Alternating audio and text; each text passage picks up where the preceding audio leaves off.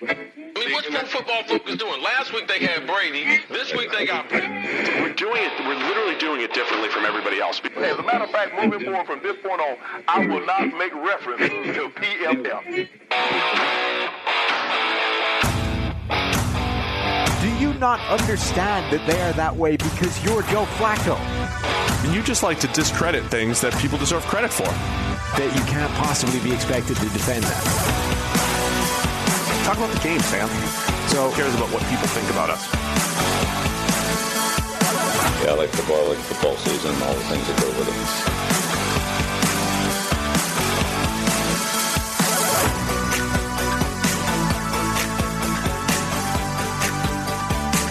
it. Welcome into the PFF NFL podcast. Sam Monson here again. Still no Steve. Uh, if you've been watching the uh, Twitter account, you'll see Steve's busy in Palm Beach golfing, and uh, it's not going too well from what I could tell. But Well, you, sh- you showed me of him of golfing with clubs that were for children. yeah, well, no, they're not for children. They're He- for regular-sized human he, beings. He just makes him look like it's for children. Okay, well, we need to get the guy. He needs to like duct tape two of those clubs just on top of each other or yeah. something. You know? Yeah, he does. Anyway, more takes like that brought to us by Trevor Sikkema. Hello. Joining, joining the show today. Newly uh, fresh off your TV superstar debut appearance on GMFB. They're our competition, you know, because on Monday we go we go head to head with uh, Good Morning Football. Do, what are you? Are you saying like time slot? well, Mm, yeah. well, you didn't have me on that true. time slot, It's so No, no, no, yeah, that's kind of that's kind of on you guys. One off is fine. I'm just saying that usually there are competitions. So Okay, I'm well, not sure how to feel. Look, if that. you if you would have invited me on the Monday show, it would have taken you guys to show over them, but you didn't invite me. I don't It's know true, what to tell you. true. Anyway, you are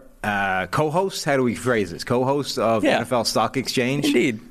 fastest growing podcast west of the uh, no we're not even west of the Mississippi, east of the Mississippi Yeah, are we west or east? east right Oh, we got to be east. Yeah. Yeah. Okay. All right. I think Just. I don't know. What are we- I'm Irish you, We're, the guy we're Eastern time zone, so Yeah, yeah. I've never had to say that about. I've, I'm from like Tampa and Charlotte, and so like it's always, Always been east extremely easy. Right. So I just say east of the Mississippi, but yeah. um, so you're a great person to come on talk draft we had Mike Renner on yesterday giving us all his takes and now it's your turn well, hopefully I don't blow it.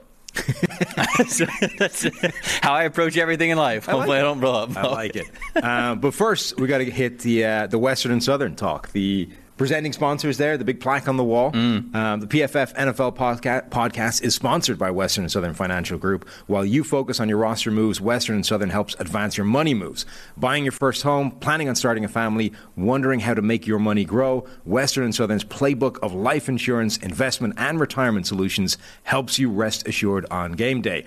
Team up to understand needs and address goals with a game plan built just for you. Get started at westernsouthern.com forward slash PFF.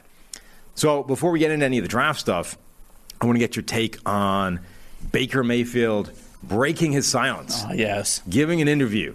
Yes. Um, and look, we've talked a lot about Baker Mayfield on this podcast, so I think my opinion on him is fairly well known. But I want to hear what you thought of that whole interview thing.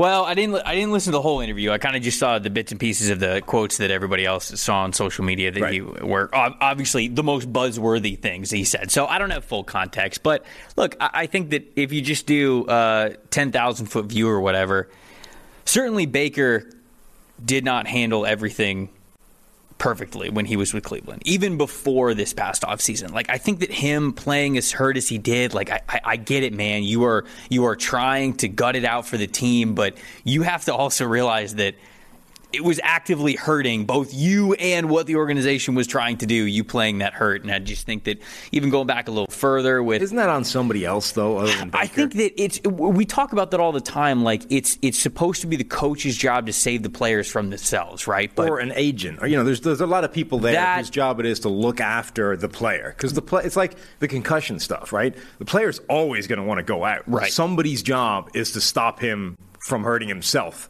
by saying, you know, no, like sit down. You're not you're not going back out. We're Right. taking your helmet away, and you're not going back out on the field because you just got nailed in the head. And the agent part, it has been the most confusing part to me the whole time. Is like, this dude's actively losing money for himself and for you And for guys you. and for everything. And I just, I, I never really understood how that was going to be the best move. The only way that was going to get better is if His shoulder really started to feel better as the season went on. They made the playoffs, happened to win a game in the playoffs, and then Yeah. you go, wow, look at what he did when he was hurt. Then I get it, you slingshot yourself into a big contract because you play the what if imagination game. But I don't know. Look, I think Baker Mayfield can be a good quarterback in the NFL. Now, when I say good quarterback, I, I'm kind of also tapping into one of the arguments that we're seeing on Twitter this morning, where it's like Derek Carr, Kirk Cousins, Right. Ryan Tannehill, those kinds of quarterbacks.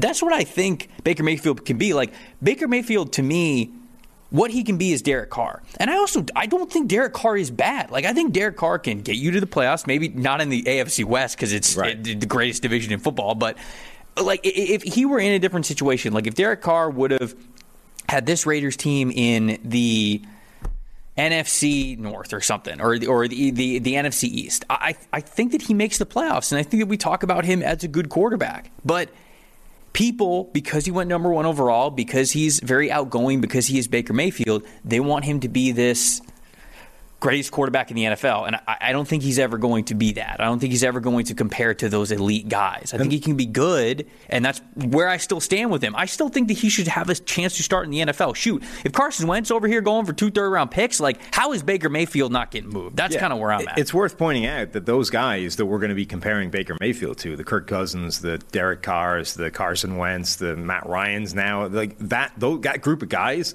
they're all still getting paid. Right. Like nobody is going, nobody is, though everybody is sort of arguing for it, nobody is taking them up on the offer to be like, no, that guy's done. Time to move on and go get the rookie. Right. They're all re upping them. They're all signing them to the, the giant extension in Derek Carr's case, the Kirk Cousins fully guaranteed deal. They're trading for Carson Wentz. They're trading for Matt Ryan. Like, people are going after those quarterbacks, even though we're fairly confident right now that those guys exist in this band of like 8 to 15, QB 8 to 15. Did you see what he said about the Colts? Because I saw a little quote about the Colts, but I didn't see the full thing. I don't know Baker? if you did. No. Yeah, he said something about the Colts, and he he had I think he had talked about when he wanted to go to Indianapolis and.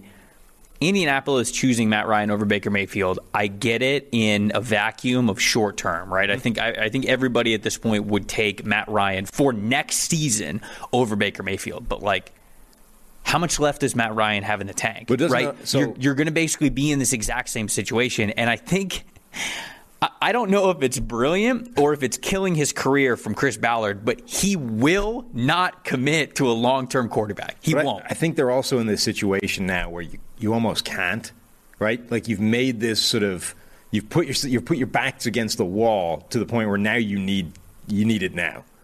So you almost That is how the roster is built yeah for sure. So you you have to you have to grab the guy that's going to give you the best chance next year because you might if you screw it up and you go for a quarterback that's best long to medium term, but next year he's going to go like next year might not be as good.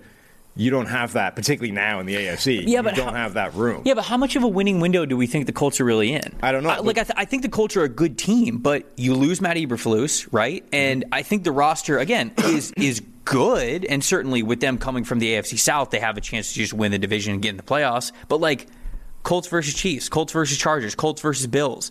You know, Colts versus Bengals, Ravens at their best. You know, like who who who are we taking here?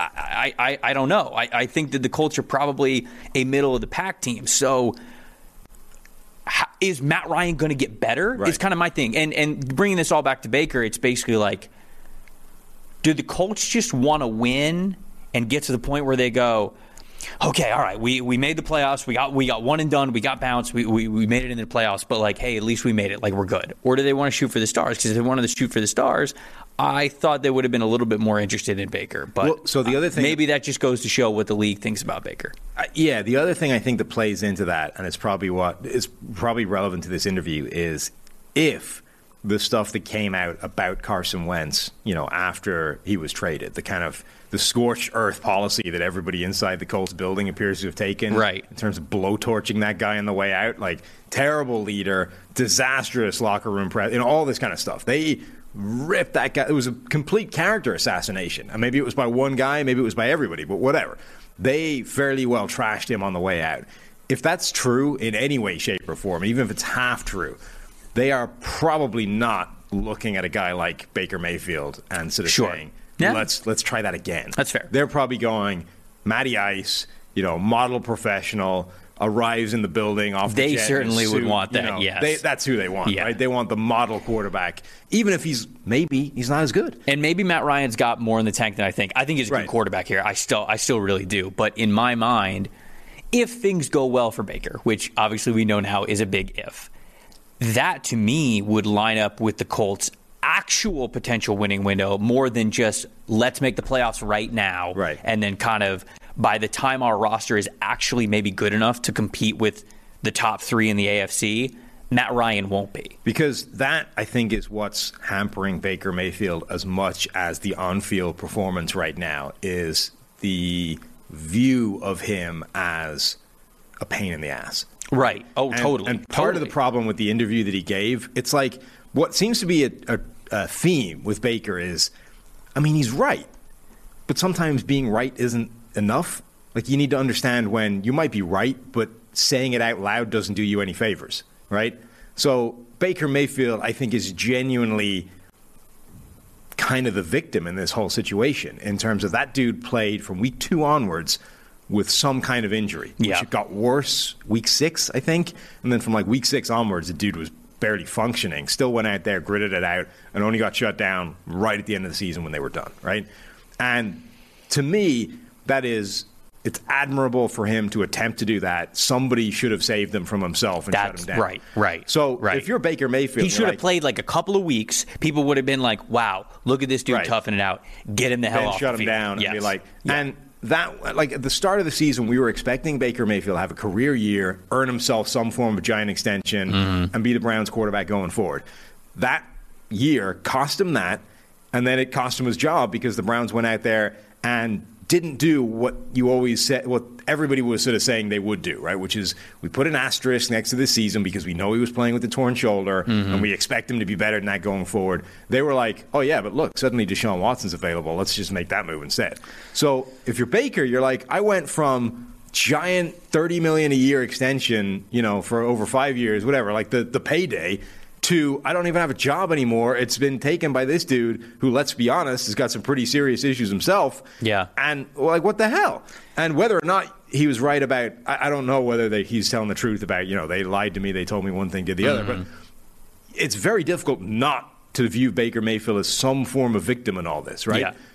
But it, but saying it out loud on a podcast does you no favors whatsoever because you're already Right. You're already in like this is the one time Right. where you actually look okay. Right. Like you're not being blamed. It's Right. somebody else's fault. And all you do by sort of coming out and going, "Yeah, dude, I got I got hosed.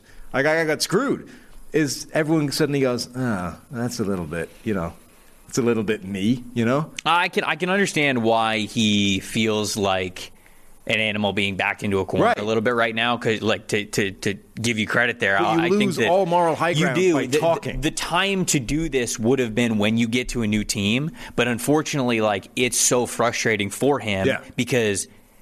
I I looked. I looked up the quote while you were talking. He simply says, like, "Oh, if, if he was betting where his next place would be, he he said he would have bet Indianapolis Right. before they traded for Matt Ryan." And it's like you look around the league, what are the other options now? Seattle's basically the only one we talk about. I mean, Pittsburgh's technically still open-ish, depending on what you think of Trubisky and what they're going to. But we figured they're going to go a, Q, a QB in the draft instead. Carolina's there, but apparently Carolina's not interested. So you look around the league, and yeah, I think he just is super pissed off that Yeah. he did get screwed, Right. and now he. But again, it feels I don't like know. Where, like, where is he going to go? When's he going to get traded? I know, that's the thing. He's not, and this this interview is not helping that. Do you think he gets traded on draft weekend? I don't think he gets traded. I think he gets cut. No Well, way. so uh, you just said you just laid it out, right? The only market for Because if they cut him, they owe him the 18 million, right? but the only market for him is Seattle, right? And Seattle doesn't want to take on that contract. And if the only market is Seattle, why would they? Because you don't have to. You're not in a bidding war. Nobody else is coming for him. So you just sit there and wait until they cut him because they have to because of this, right? yeah. And okay, once you cut him, it probably gets more of a market because you know a couple other teams are going to come in once it's not an eighteen million dollar deal. But like my point being, Seattle are not going to jump into this for eighteen million. Like they're going to wait until it's cheaper and hope they can get him on an open market versus other teams that are giving him a backup job because they're still going to be offering him starting gig. I just I don't see nobody's coming in with a trade. Lions got 18 million cap space. I'm just saying. True. I'm just saying. Um, I'm just saying. And again, though, it Jared feels Goff like and Baker Mayfield on the same team. again though, like it feels like somebody oh, somebody needs to be saving him from himself. Like I yeah, he's just he's he's mad right now. Right. And I get it. I think that both of us understand there's it. There's got to be an but it- advisor somewhere that's like, Yeah. dude, do not sit down and talk about this in front of a camera. Yeah, it's- now. it gets Don't worse. do it. It You're not worse. helping. Like, sit down. I know it sucks, but you have to sit quietly in the corner and not say a damn thing because anytime you open your mouth, it'll make it worse from now on. Like, just shh, quiet. Don't say anything. Yeah. I know you're you got screwed. Everybody else knows it. Yeah. Just don't talk about it. I agree. He's in a tough spot, man. It's I, look. I would feel all sorts of emotions as well. Yeah. I, I, I really would, and it'd be hard for me not to want to say something because you know Baker uh, for the whole time that he was in Cleveland too. There was probably plenty. I mean, Cleveland's a huge market when it comes to covering football. Like, there's probably plenty of things that happened or didn't happen or whatever that got reported where Baker's probably been silent on a lot more things than we realize. I know, as but- well, but you it's know? the ones that he isn't. No, I know, and and it's it, it it's it is those couple that he isn't on that we point the finger Yeah. to, but the numbers of things that he has probably shut his mouth on are way more. Of course. and so it's uh, like- frustrating. But for when him. things are is. going well, you can do that, right? Like Joe Burrow takes shots at people, right? But because he's Joe Burrow and he's winning and That's everything's true. going well, That's it's like, true. ah, it's it's great. Don't you love a quarterback with an attitude like that?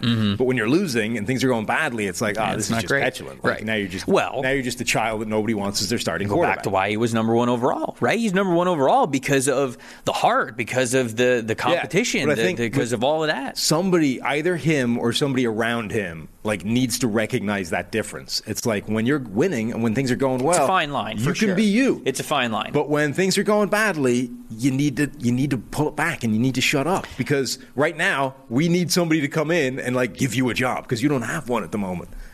Yeah, I mean, you do technically. He's right? getting 18 mil. Right. I mean, he's getting 18 mil no And, matter you know, what. you're still on the That's probably what he is thinking. I know. He's probably thinking, I'm getting paid 18 million dollars this year, no matter what. Yeah. So if I talk enough, and Cleveland has to swallow their pride enough to cut me from the team, Maybe, maybe But- that's maybe that's his end goal. But I just maybe that's think, just all he wants. I don't think anything he's doing right now is endearing him to the next team, and that's his problem. I don't think it's helping, but I'm going to be honest, and we can move on if we want to. But like, I- I'm going to be honest, I don't know how much it's hurting him because what is he doing that people don't already think of Baker Mayfield right now, right? So you're if- reinforcing it, right? But but for him to get traded is one thing, but when he gets when he gets cut. Mm-hmm. If a team's interested in him, they're still going to be interested in him. They're just going to have him for a different deal. So honestly, like what he's doing, I don't think helps him. But I don't think it. I really don't think it makes things worse. Maybe, like you said, like reinforcing it, but reinforcing what? Something we already know. So in my mind, I'm thinking in my head, maybe he's talking and making things worse Yeah. for Cleveland to trade him. But if Cleveland cuts him, the same teams that would have been interested in maybe trading for him are still going to be interested in signing him for a lower contract. I think recency bias is, is kind of important though. Like teams, everybody often goes with like, what's the last thing we saw? And if the last thing you saw is Baker Mayfield kind of whinging on a podcast, you're like, it doesn't you help. really want to give this Yeah, guy the starting yeah, job? it doesn't help. Doesn't. Um, anyway, right now you can get 50% off a PFF Elite annual subscription if you use the promo code DRAFT50. That's as cheap as you're going to find this. 50% off PFF Elite is as cheap as it's ever going to get. 365 days of Elite access. You get all of PFF's locked article content. You get a draft guide, 250 plus pages of, or 253 page scouting profiles. And if you're doing it now, you're going to get two draft guides, right? You're going to get this one. You're going to get next year's draft guide as well. Two for the price of one. Completely unlocked mock draft simulator, data and grades for the 2021 season, next season, all the previous seasons that have been archived as well. Promo code DRAFT50. 50% off a PFF Elite annual subscription.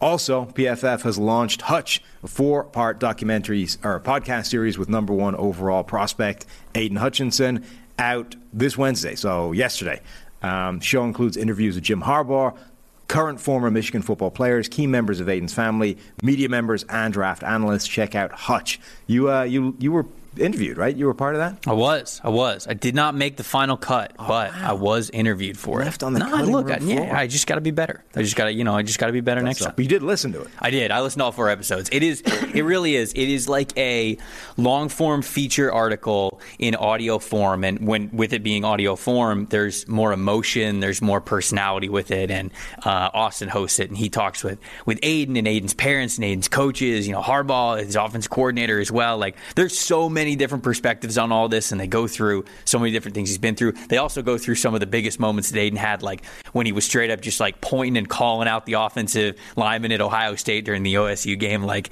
Aidan laughs about it and he tells you exactly what he said to the guy and all that kinds of stuff. So it's it's awesome. It's a really cool podcast. And it's on uh, the YouTube channel as well in visual form. The the guys have done a great job. The video uh, guys on the behind the scenes here making it look awesome as well. So check it out wherever you get your podcasts or indeed the YouTube channel. Um, when we so let's get into the draft. We're going to talk Travon Walker at some point. We've talked a lot about Travon Walker already. Um, I want to get your take, and I'll kind of shut up largely because I've already given mine plenty. Uh, but first, I want to get into some over and underrated players a little bit. Okay. Um, do you? Let's talk most. Which way will we do it? So are you going to give me a name and I'm going to tell you if they're Well, overrated, no, underrated? No, I'm just saying. Which will we go negative first or positive? uh, let's go positive first. Okay. Well, yeah, All right. let's go positive. All Come right. on. I was going to save the you know save the uplifting bit for the end, but I, Can we do I, a can we do a sandwich? How many do you have? I, I don't know. Let's just see where we go. All right, let's start positive, Okay, then get into a little bit of negative, and then end with at least one positive. So most underrated players in the draft. Who jumps out to you? Underrated player in the draft, I I would say that Drake Jackson for me right now, the edge rusher out of USC, is probably the most underrated. Um, I, he's really good. I don't I don't really know how else to explain it. Like if you go watch the USC tape, yeah, the stats don't super jump out at you. I thought that this year was going to be a big leap in production from him. It wasn't. It's kind of more of the same. But when I say more of the same, I mean it was. You know, okay, he plays well, he plays well, he just doesn't get home, just doesn't quite get home. And then there are a couple of times, whether it's on second and long or third down or whatever, when he pins his ears back and he gets to attack the outside shoulder with speed and what he brings more than a lot of other prospects in this class, bend and flexibility, man. This dude can dip under the arms, he can get around offensive tackles, and he has those abilities that you cannot teach. And so he, I think USC had him listed at because originally, I think when I started watching him a year or two ago, he was like 240, 245. So he was a lighter, stand up, outside linebacker kind of a guy who was more of a speed profile dude. And I was like, okay, I kind of like this dude. I really do. This past year, I think he played at 250 ish. Shows up at the combine, he was like 257. I was like, okay, gaining weight, we're getting stronger. And he still tested really well, I think explosively at the combine. He did the vert, the broad, and all that. Then he showed up at USC's Pro Day, like a month and a half later. He was like 270.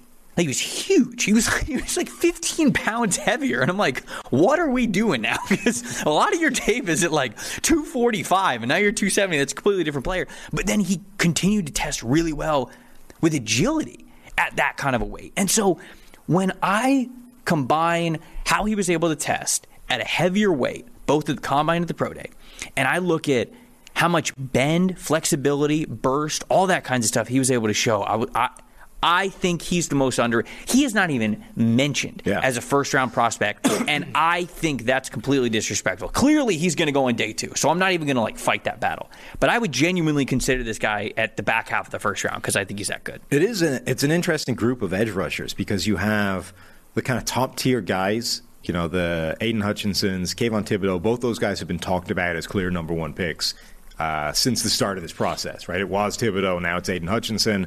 And then you've got the Travon Walker thing, which we'll get to in a bit, forcing himself into that discussion. George Karlaftis seems to be the kind of forgotten guy that's just getting lost in the middle somewhere while Right. you focus on everybody else. Right. And then you almost have like the next group of guys. And that's where it seems to get chaotic, where there's like half a dozen more edge rushers once you get clear of those guys. And now it's chaos because everybody has their favorites and um, players that they like, players that they don't like. And that group seems to be in any order whatsoever. It is a decently deep edge rush group. Yeah. And we don't often get that. Like normally, we you, you know you, you tell yourself, hey, you better draft the premium positions early. Like you better pass rusher.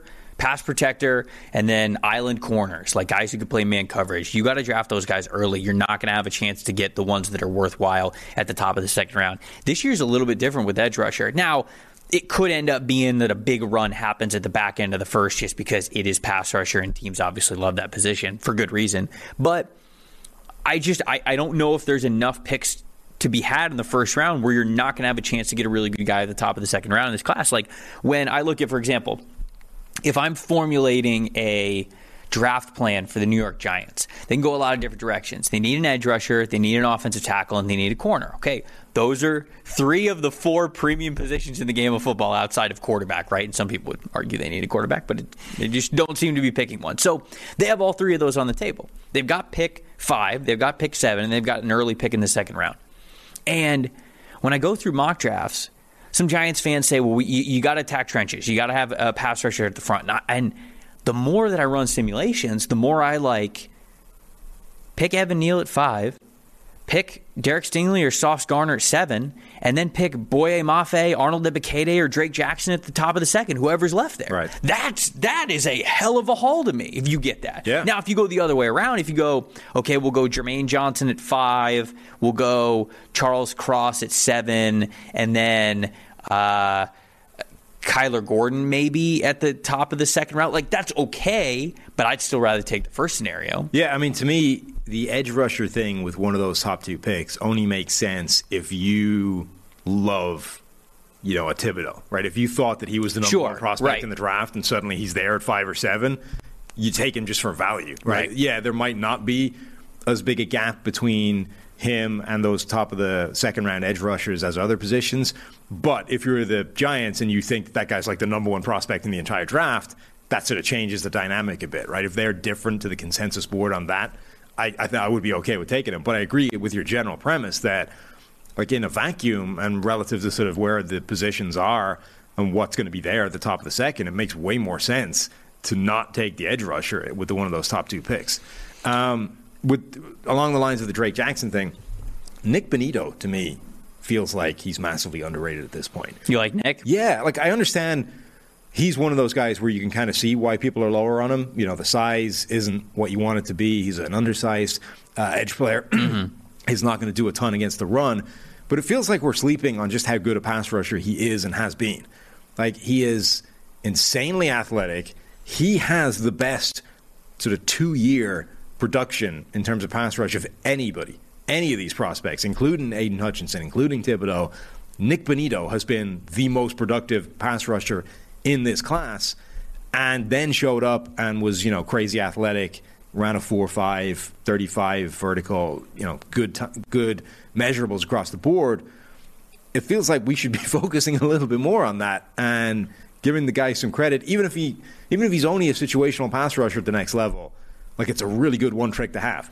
Yeah, and I think that that's just that's how you have to look at Nik Bonitto because Oklahoma plays him in a it's just very specific. Like Right. this is what you're doing. It's the same thing with Perry Winfrey. That you there is a specific role that you are playing. And Perrion is kind of that guy where you watch him on tape and if you watch him from an overall interior defensive lineman lens, if you will, you're going to see a lack of strength or a lack of ability to hold up against the run, what a, a lot of interior defensive linemen are asked to do with Perrion Winfrey, and you're going to say, okay, he's great for you on third down, but can you even play him on first and second down because Right. he's getting blown off the ball a little bit? But it's those flashes where Oklahoma tries to put a heavier guy next to him, make sure that he doesn't have to take on too much, um, no more than one guy, really not getting double teamed a lot. And then when third down comes around, you let him pin his ears back, you let him go to work. And you see that. And I think with Nik Bonitto, it's the same thing. Nik Bonitto, I watch him and it's just like, okay, he's in the seventh percentile for edge players. And when it comes to weight, I mean, it's just like he he is extremely small. He's 248. And if you add more weight to him, like if you get Nik Bonitto up to s- 260, 265, you're taking away why you're probably drafting him. So you've got to be okay with playing him around 250. Maybe you get him up to 255, but I think that's probably like a multi year journey, anyways, because you don't want to throw too much weight on him and all that kinds of stuff. So I like Nik Bonitto, but I like him firmly as like a mid day two, round three kind of a player. You draft him for a specific purpose. You have a package that you would love to get him in on, and the rest of the time he could be a rotational guy, play special teams. But I think we also need to start rethinking the way we frame some of that, right? Because it's like, yeah, he's great on third downs, but can even play him on first and second downs. But if we think about today's NFL, like it, it's flipped, right? Like people aren't playing base defense almost ever. Sure. It's like 25% of your snaps. So, and if you look at, so last year, if you look at some of the best pass rushing grades in the NFL, let me read you some players' run defense grades for edge rushers.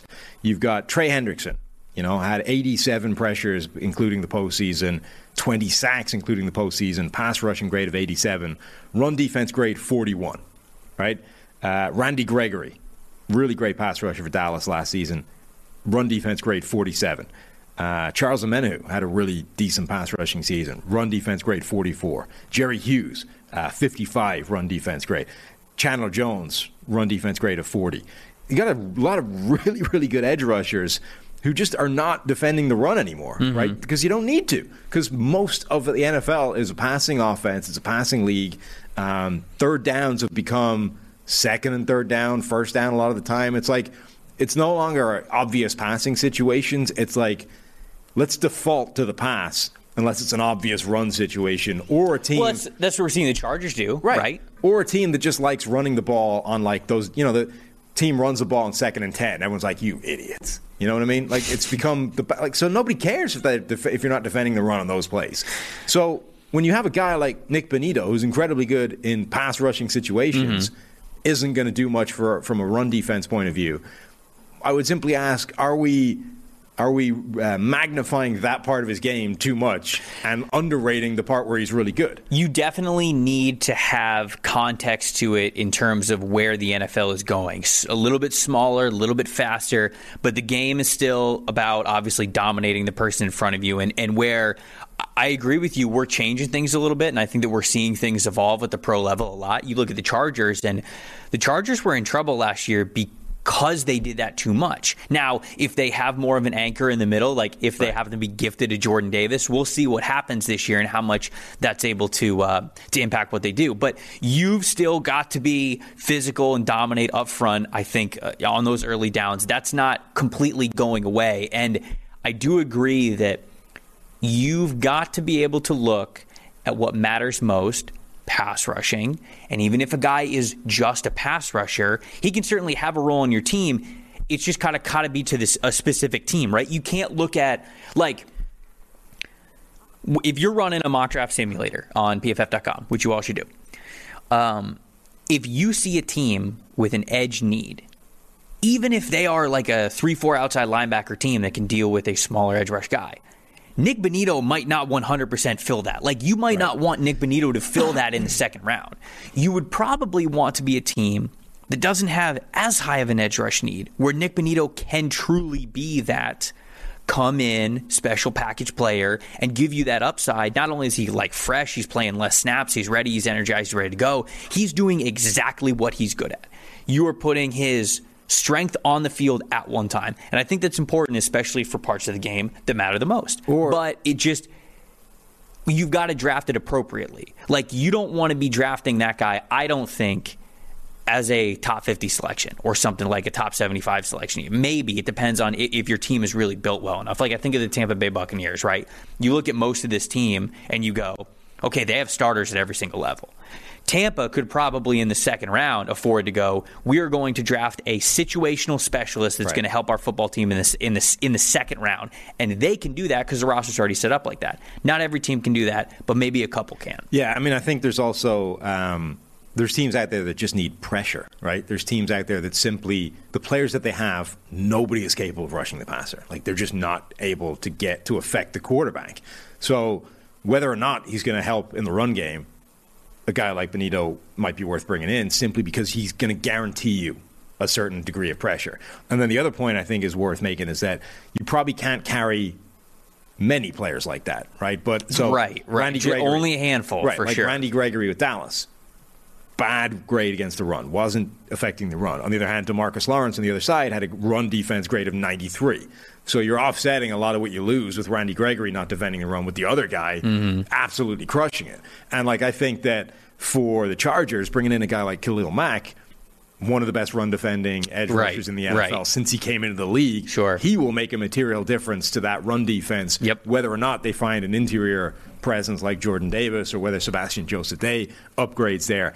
Um, so if you have one of those guys, I think it increases your ability to carry a guy who isn't playing the run particularly well. And there's also like, you know, Nik Bonitto, if he never learns to defend the run, will never be one of the best edge rusher or edge defenders in the NFL because those guys can do both, right?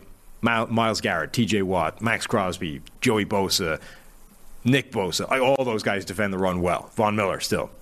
So if you're never going to do that, you're never going to be in that group.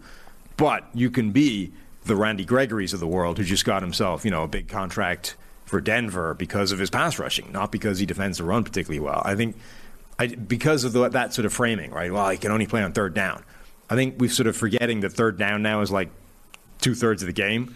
Not technically, but you well, I mean? you Like, have you can have that package in early, but I also think that you know you you mentioned oh like if a team doesn't have any pass rush at all, they could draft a guy like Bonitto and he'll get you pass rush. I'd push back on that a little bit. I think you need players around him in order to get that. So again, like I think Bonitto is a I think Bonitto is a specific case where if you have players already in place around the roster, whether they're stout run defenders and they're going to take up a bunch of blocks and give you single cover or single single uh, assignments on the outside, or just if you have a good D line in general, then picking him gives you even more value because you only have to put him in situations where he's going to thrive. I, I don't think he's like this one on one machine where. I can't remember if you brought up the Falcons or if I'm just thinking of the Falcons when you say a team that like has no pass rush. Like if you put Nik Bonitto on the Falcons, I I think he's completely silent. I don't think he does anything because there's just there's there's nothing around him. But if you put him on a team, like if you were to put him on the Chargers, like, he plays really well. I think he gets you maybe I don't know anywhere from like four to six sacks in a season, and all of a sudden like those plays become huge. Not to mention all the pressures that he would get that aren't recorded. So that's kind of the way that I look at Nik Bonitto. Okay. Um, now we're let's go. Who's overrated? I think Trevor Penning's a little overrated at this point. Really? And a, a lot of people really like him. And, And a lot of a lot of those a lot of the offensive line people. yeah, and and I, I I get it. I just feel like Trevor Penning has such a long way to go. Like if we were if we were drafting Trevor Penning in uh, like early day two, I'd love it. I'd- I'd love him as a player because you look at what he did it in Northern Iowa, and you got to remember that their season was completely flipped. So because of COVID, so he had a fall season. He had a spring season, and then he had a fall season again, and like that was his final year. So he played three seasons of football within about a year and a half. Right. Started every single game, didn't miss a single game. So I know that people love the toughness, they love the availability. He's clearly a great athlete at the position, Yeah. and obviously he's got the tape where he's just you know burying you like the Undertaker in a WWE match, right? So I think that those are all the things you absolutely love. I watched him at the Senior Bowl. And I watched that outside shoulder just get cooked time and time again against some good edge rushers that were at the Senior Bowl. I don't want to make it seem like they were scrubs or anything, but all of that is just saying like I, think he needs a little bit of time. I think he needs a little bit of work, and so that's that's. I think that people are kind of saying, "Hey, let's take him top twenty, top fifteen. I've seen some mocks with him going in the top ten. It's like, okay, if you're drafting a guy like that, you're probably starting him right away. And if he starts right away, it might be a little tough for you in year one. Are you factoring in the Duke Manyweather bump? He's been training with Duke. Duke, Duke is awesome. Duke is absolutely one of the best in the business, no question about it. And so, I mean, if you're training with Duke, you're you're getting the right teaching in front of you. You are kind of what I'm saying. Like if there are, if I see that you're getting attacked one way or the other on film, I, he's going to fix it for you. So I like the fact that he's working with Duke. Uh, I, I really do. But I don't know. I just I I I feel like people talk about Penning as if he's further along Yeah. than he than he is. That's the part that scares me, not the potential, just Right. the part that people are saying, "Hey, let's draft him super high." You're probably going to have to throw him out there early at that point, and maybe he's not so ready for it. And I, I don't want him to get ruined before before uh, we get to see him shine. I know Mike Renner is lower on him than a lot of people as well. I mean, he's going to have him much lower. I think the final big board might come out today, tomorrow, whenever it is, um, and he has Penning a lot lower than other people do. I also, as soon as we saw those Senior Bowl plays come out, it's like him tossing dudes to the ground and just generally starting a fight every single rep. Yeah. you're like immediately he's going to get overdrafted. Just from that, NFL people love that, right? The nastiness, the finish, all those like all those crappy terms they use to, to describe things that don't really matter. Right. They love that stuff. So well, as I mean, soon I as don't you see I don't want to say it doesn't matter. I mean, like that stuff matters. I think it doesn't matter. When you play on the offensive line, it, it is every single snap is a dude trying to move you against your will, and you trying to move him against your will. Uh-huh. Okay, but, like, at that point, attitude matters. I think.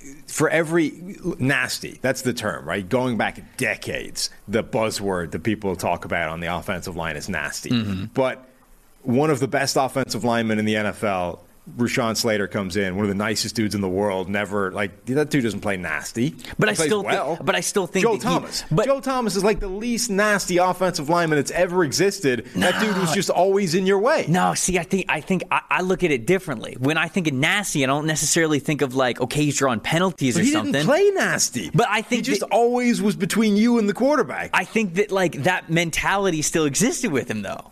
Like I think that he would have done what I'm clearly he wasn't taking it too far because Joe Thomas was incredibly clean as a prospect as well or as a player as well because he was so technically savvy. But like I, I don't know, man. I wouldn't get it twisted. When the guy's coming at Joe Thomas, it's not like Joe Thomas doesn't have that nasty in him. I think he I- does. there are definitely offensive linemen. There are just people who wear it on their sleeve a little bit more. Yeah, but so but that's the thing, right? So Lane Johnson, I think, plays nastier, right? That guy has an edge to his play. Mm-hmm. He's he's a little bit chippier. He's a little bit like in your face, and you know, playing to the whistle, and maybe a, maybe a beat beyond, right?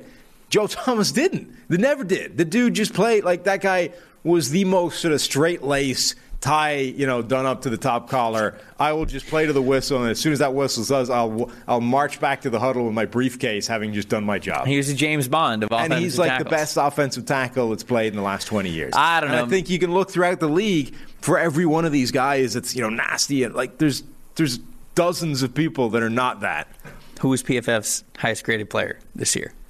Trent Wood, definitely nasty. Definitely nasty. All I'm saying is when you look at a lot of the great offensive line. Look, I've never played offensive line.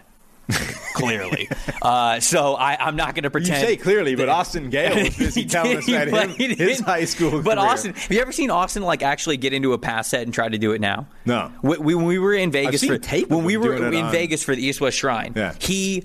I think he called out Tresh. He was just like we were just like bored and we were kind of like waiting for something to happen or whatever. We it was we were in between things. He's like Tresh, give me pass rush rep right now. And Austin like put up the hands and like fi- like fired and like shifted and he just like boom just like got into like the dude is so intense yeah, at he's like he does. beyond the moon. Well, correct, but like that's why he's a good offensive lineman. Anyways, I digress. A lot of the great offensive linemen that we talk about, not just in the league, but who have played, you're going to talk about them being big. You're going to talk about them being athletic, but I guarantee you're also going to hear and a lot of these guys, people who talk about them, describe them, who went up against them, they're going to be like, nasty. yeah, but I think a lot of that is gun. just because that's a cliche that's been used for the last like 30 years. I don't know. I don't think if you're looking know. at these guys, you're like, I need, I need a nasty guy. I, I just need a good offensive lineman. I don't care if he's nasty. If Mm. he's Joe Thomas, I'm happy.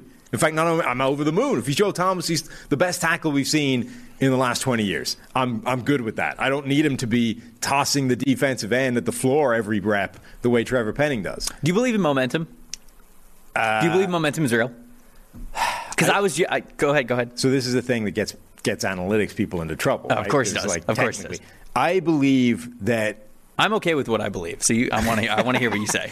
I believe that people people feel momentum internally. I Mm-hmm. don't believe that it has any effect on anything.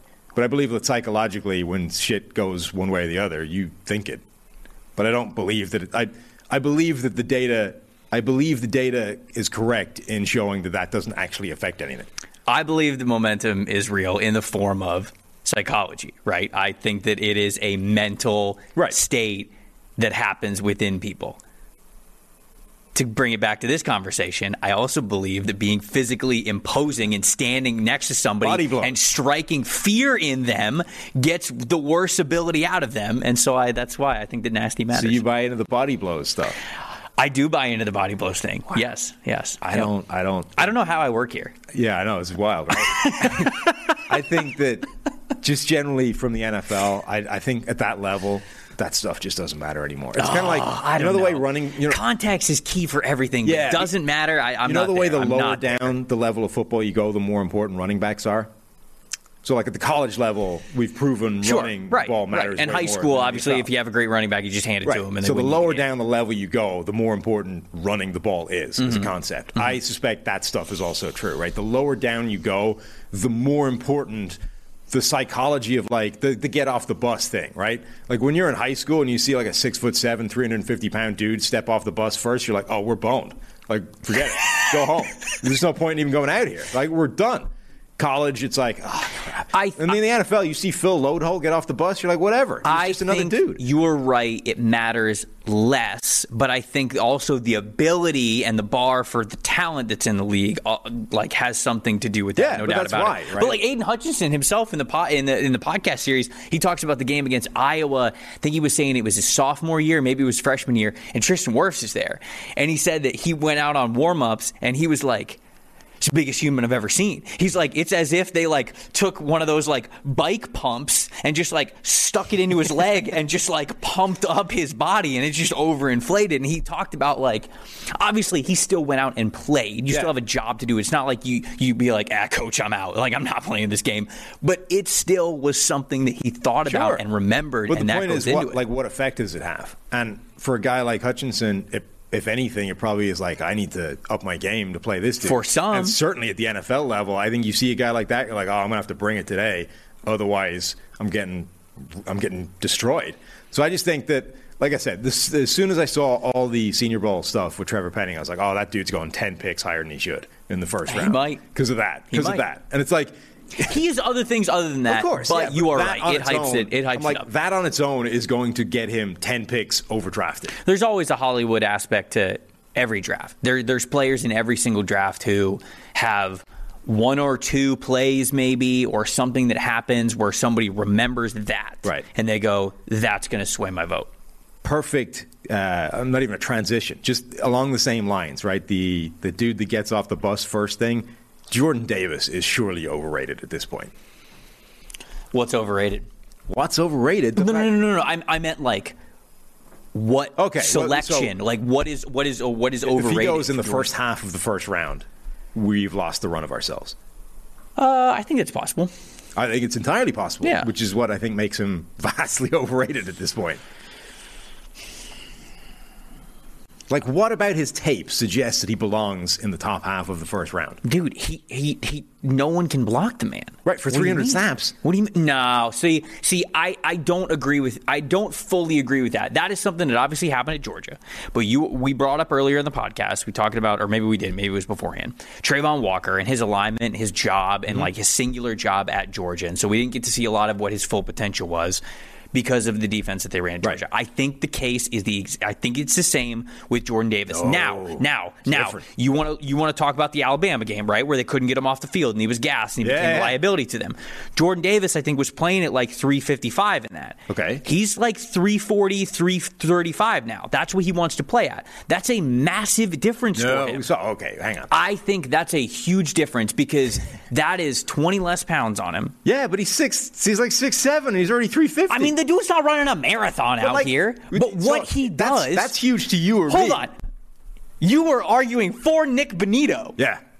being a specific player earlier Uh-huh. and needing more love. Now you're trying to bring Jordan Davis now. Well, okay, hang on. First of all, the three the difference between 355 and 341 when you're 355 is like a rounding error, right? Steve Steve, who's only only quote unquote like 270, right? Steve's margin of error when he gets on the scales in the morning is like 10 pounds, right? For you or me, 15 pounds It's is a lot. like It's a lot. It's like your leg, right? if, you're, if you're out by 20 pounds, it's like I've been ill for six weeks, right? I had dysentery or something and I haven't been able to get off the toilet That's a for the last right week. there. right? For Jordan Davis, it's like I skipped dinner. Yeah, It's no, not the no, same. No, I, I, I think it. Oh, look, it was a good joke. It was good. I enjoyed it. I laughed, but I do think Jordan Davis should get picked somewhere within ten to twenty. I really do. So I think the- I like- think that's where he should get picked. My point being, he is he is not just big. No, no, he is agreed. uniquely athletically gifted, Yeah. and for him to have. I think what was his recruiting profile? I'm gonna look this up real quick. But Just so- say your point. I'm gonna look this up. My point being, when like he played 300 snaps and a, a year at Georgia, and there's evidence of him being gassed in those 300 snaps. Not just in that Alabama game where they kept him on the field and made him play like an exorbitant amount of snaps relative to what he normally plays, but there's plays where there's games where he's playing like 30 snaps and you can see him look wrecked, you know, gassed at times in those 30 snaps. I don't think that that's the difference between 355 and 340. I just don't. I don't think that shaving those 15 Look, it- pounds off is going to go from like, oh, he can't play 25 snaps to suddenly he can play 50 in a game and he's good. I'm not going to pretend I'm, you know, John Brink is sports science out here and know exactly what the numbers get down That's to. what the show's all about. And how much. that's true. Uh, uh, but so if I talk to people that said Davis is never going to give you more than that many snaps, Right. then okay, like that goes in the evaluation. I genuinely think that what he played at Georgia and, the weight that he played at is going to be different than how he's using the pros. So I see him with a little bit more upside. So, what do you think the usage difference is? Because that's the other area where I disagree with your idea that the the story is the same for him and Travon Walker. Because I think the usage, the way Georgia used Travon Walker, absolutely did not help him look good. Right. I think it actually put him in a situation where it's like. This is better for our defense. It's not better for Travon Walker. Whereas I think the way they used the def- the way the defense plays actually played exactly to the strengths of Jordan Davis. It does, but I think that there's more in the tank there for him. I mean, you saw from the athletic ability that we saw at the combine and the pro day and everything. Like, I don't, I don't think this is a player you only play on first and second down. Now, is it going to be Warren Sapp? No, I, like I don't think he's going to be like Warren Sapp on third downs or anything. But I think that this is a full three down player. He's an interior defensive lineman. He's a bigger guy, so you're going to have to have a rotation for him anyways, as you would most interior defensive linemen. But I, I don't think this is this massive liability on passing downs. I think it's going to be different in the NFL, and I still think that he is going to give you uniquely dominant reps on the first two downs, on first and second down, and things like that. I think that the way that he imposes the line of scrimmage with just his length, his sheer size, his strength opens so much up for the rest of the team. But- so I think that his impact in the middle makes quite literally everyone else in the front seven around him better. Yeah. That's why I think that there's value there. And because I don't think you're going to have to take that off the field as much as you are worried about that he was at Georgia. Yeah. So my I have a couple of concerns. The first one is that we are 100% projecting whether or not he can play a bigger role in terms of workload, right? They're doing the same with Walker. Sure. So- Well, at least we know Walker can play a lot of snaps, rel- you know, relative to Well, Jordan Davis, okay, right? So, okay. But we're we're 100% projecting. The first point is like, can he play more than 350 snaps in, the, in a season? Because if he can't, like, this is a total waste of a first round draft pick. Um, so number one, let's hope we scale it up to 600 and he's still the same guy. Number two is as much as we talk about this guy being like singularly unique and dominant in the run game and that length and the reps, like his highlight reel against the run is insane. It's nuts. Yeah. It's him like literally bench pressing two different people, tossing them aside. Like Correct. nobody can do that. Correct.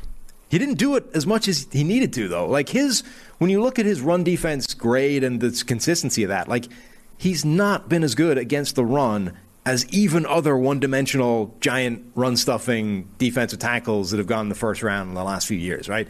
He doesn't have the run defense PFF grade of a Vita Vea or a Dexter Lawrence or those guys. Mm-hmm. So now we're relying on okay, we got to project that he'll play twice the number of snaps, and we got to project that we can improve the consistency and the like how often he's making these insane plays. That's all of a sudden now we're talking about quite a lot of projection.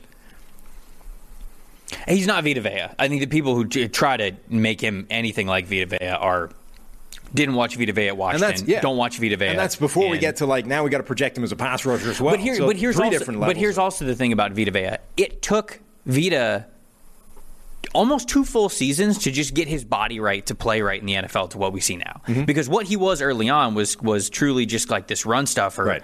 But then two years into the league, now all of a sudden he becomes this incredible player that you can really use to get the most out of everybody else. And and I, I don't want to say that's what they hope to get out of Davis because I think Vita Vea is a better pass rusher than Davis is always going to be. Yeah. But again, I think for certain teams, a unique player like Jordan Davis is worth a first round pick. We're sitting there with the Chargers at 17. If he makes to the Chargers at 17, pick him. 100%. I think he makes a total difference for that team.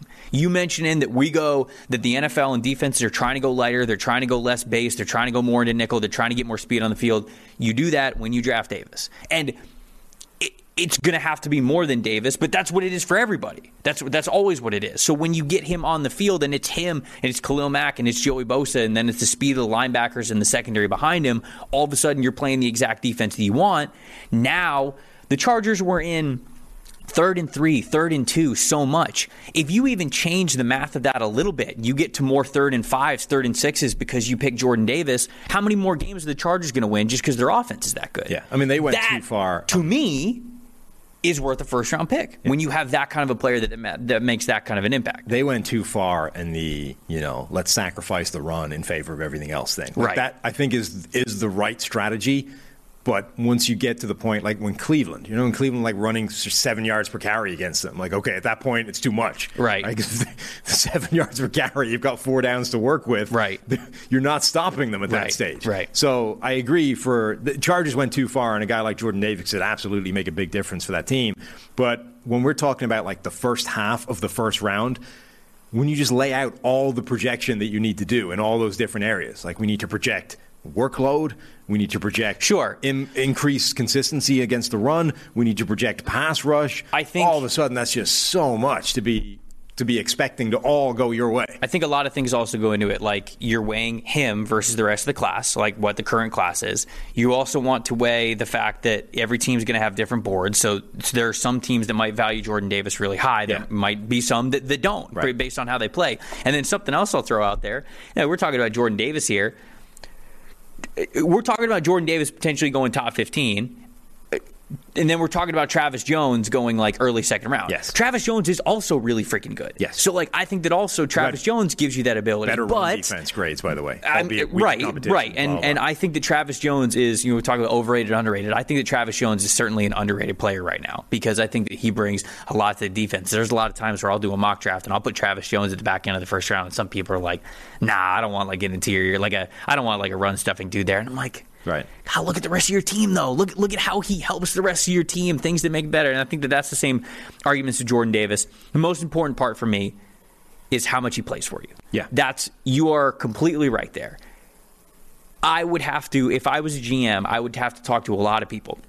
Strength and conditioning coach, Yeah. the nutrition people. I'd want to talk to obviously the defensive line coach and the trainer at Georgia. What did you have him do? What was his role? Did you push him this far? What was he like in conditioning? And if I can confirm to myself that, okay, maybe him losing 20, 25 pounds, still being as dominant in the run as he is, but maybe being out there a little bit more, having more of an effect on our team, that all of a sudden to me becomes more worth it because you're up in the snap count. But it's no doubt it's something you got to think Because that's the last point that's definitely worth making, right? Like we, even if even if what you said is true, and I, I have my reservations, right? that losing 15 pounds sort of transforms Right.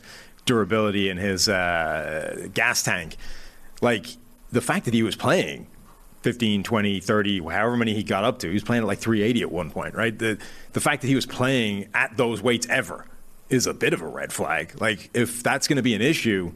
Then everything we just talked about is kind of up in the air. He said he, I think he said at the combine that he played at like 355, 360. I think, he, yeah, he'd said that he'd been last season at Georgia. He'd been playing at 355, 360. But I think he'd said that at one, like he maybe he'd arrived at Right. 380. I don't know something. why he would lie about that, but Yeah. he's he looks even bigger. Oh, sure. But Right. like the point is, like if if we're agreeing now that like where he wants to be is 335, 340, and we're throwing out numbers that are 35, 40 pounds ahead of that when he's been on the field in like you know not a professional setting, but a de facto professional setting. Like the University of Georgia football program is effectively a professional you mm-hmm. know enterprise here.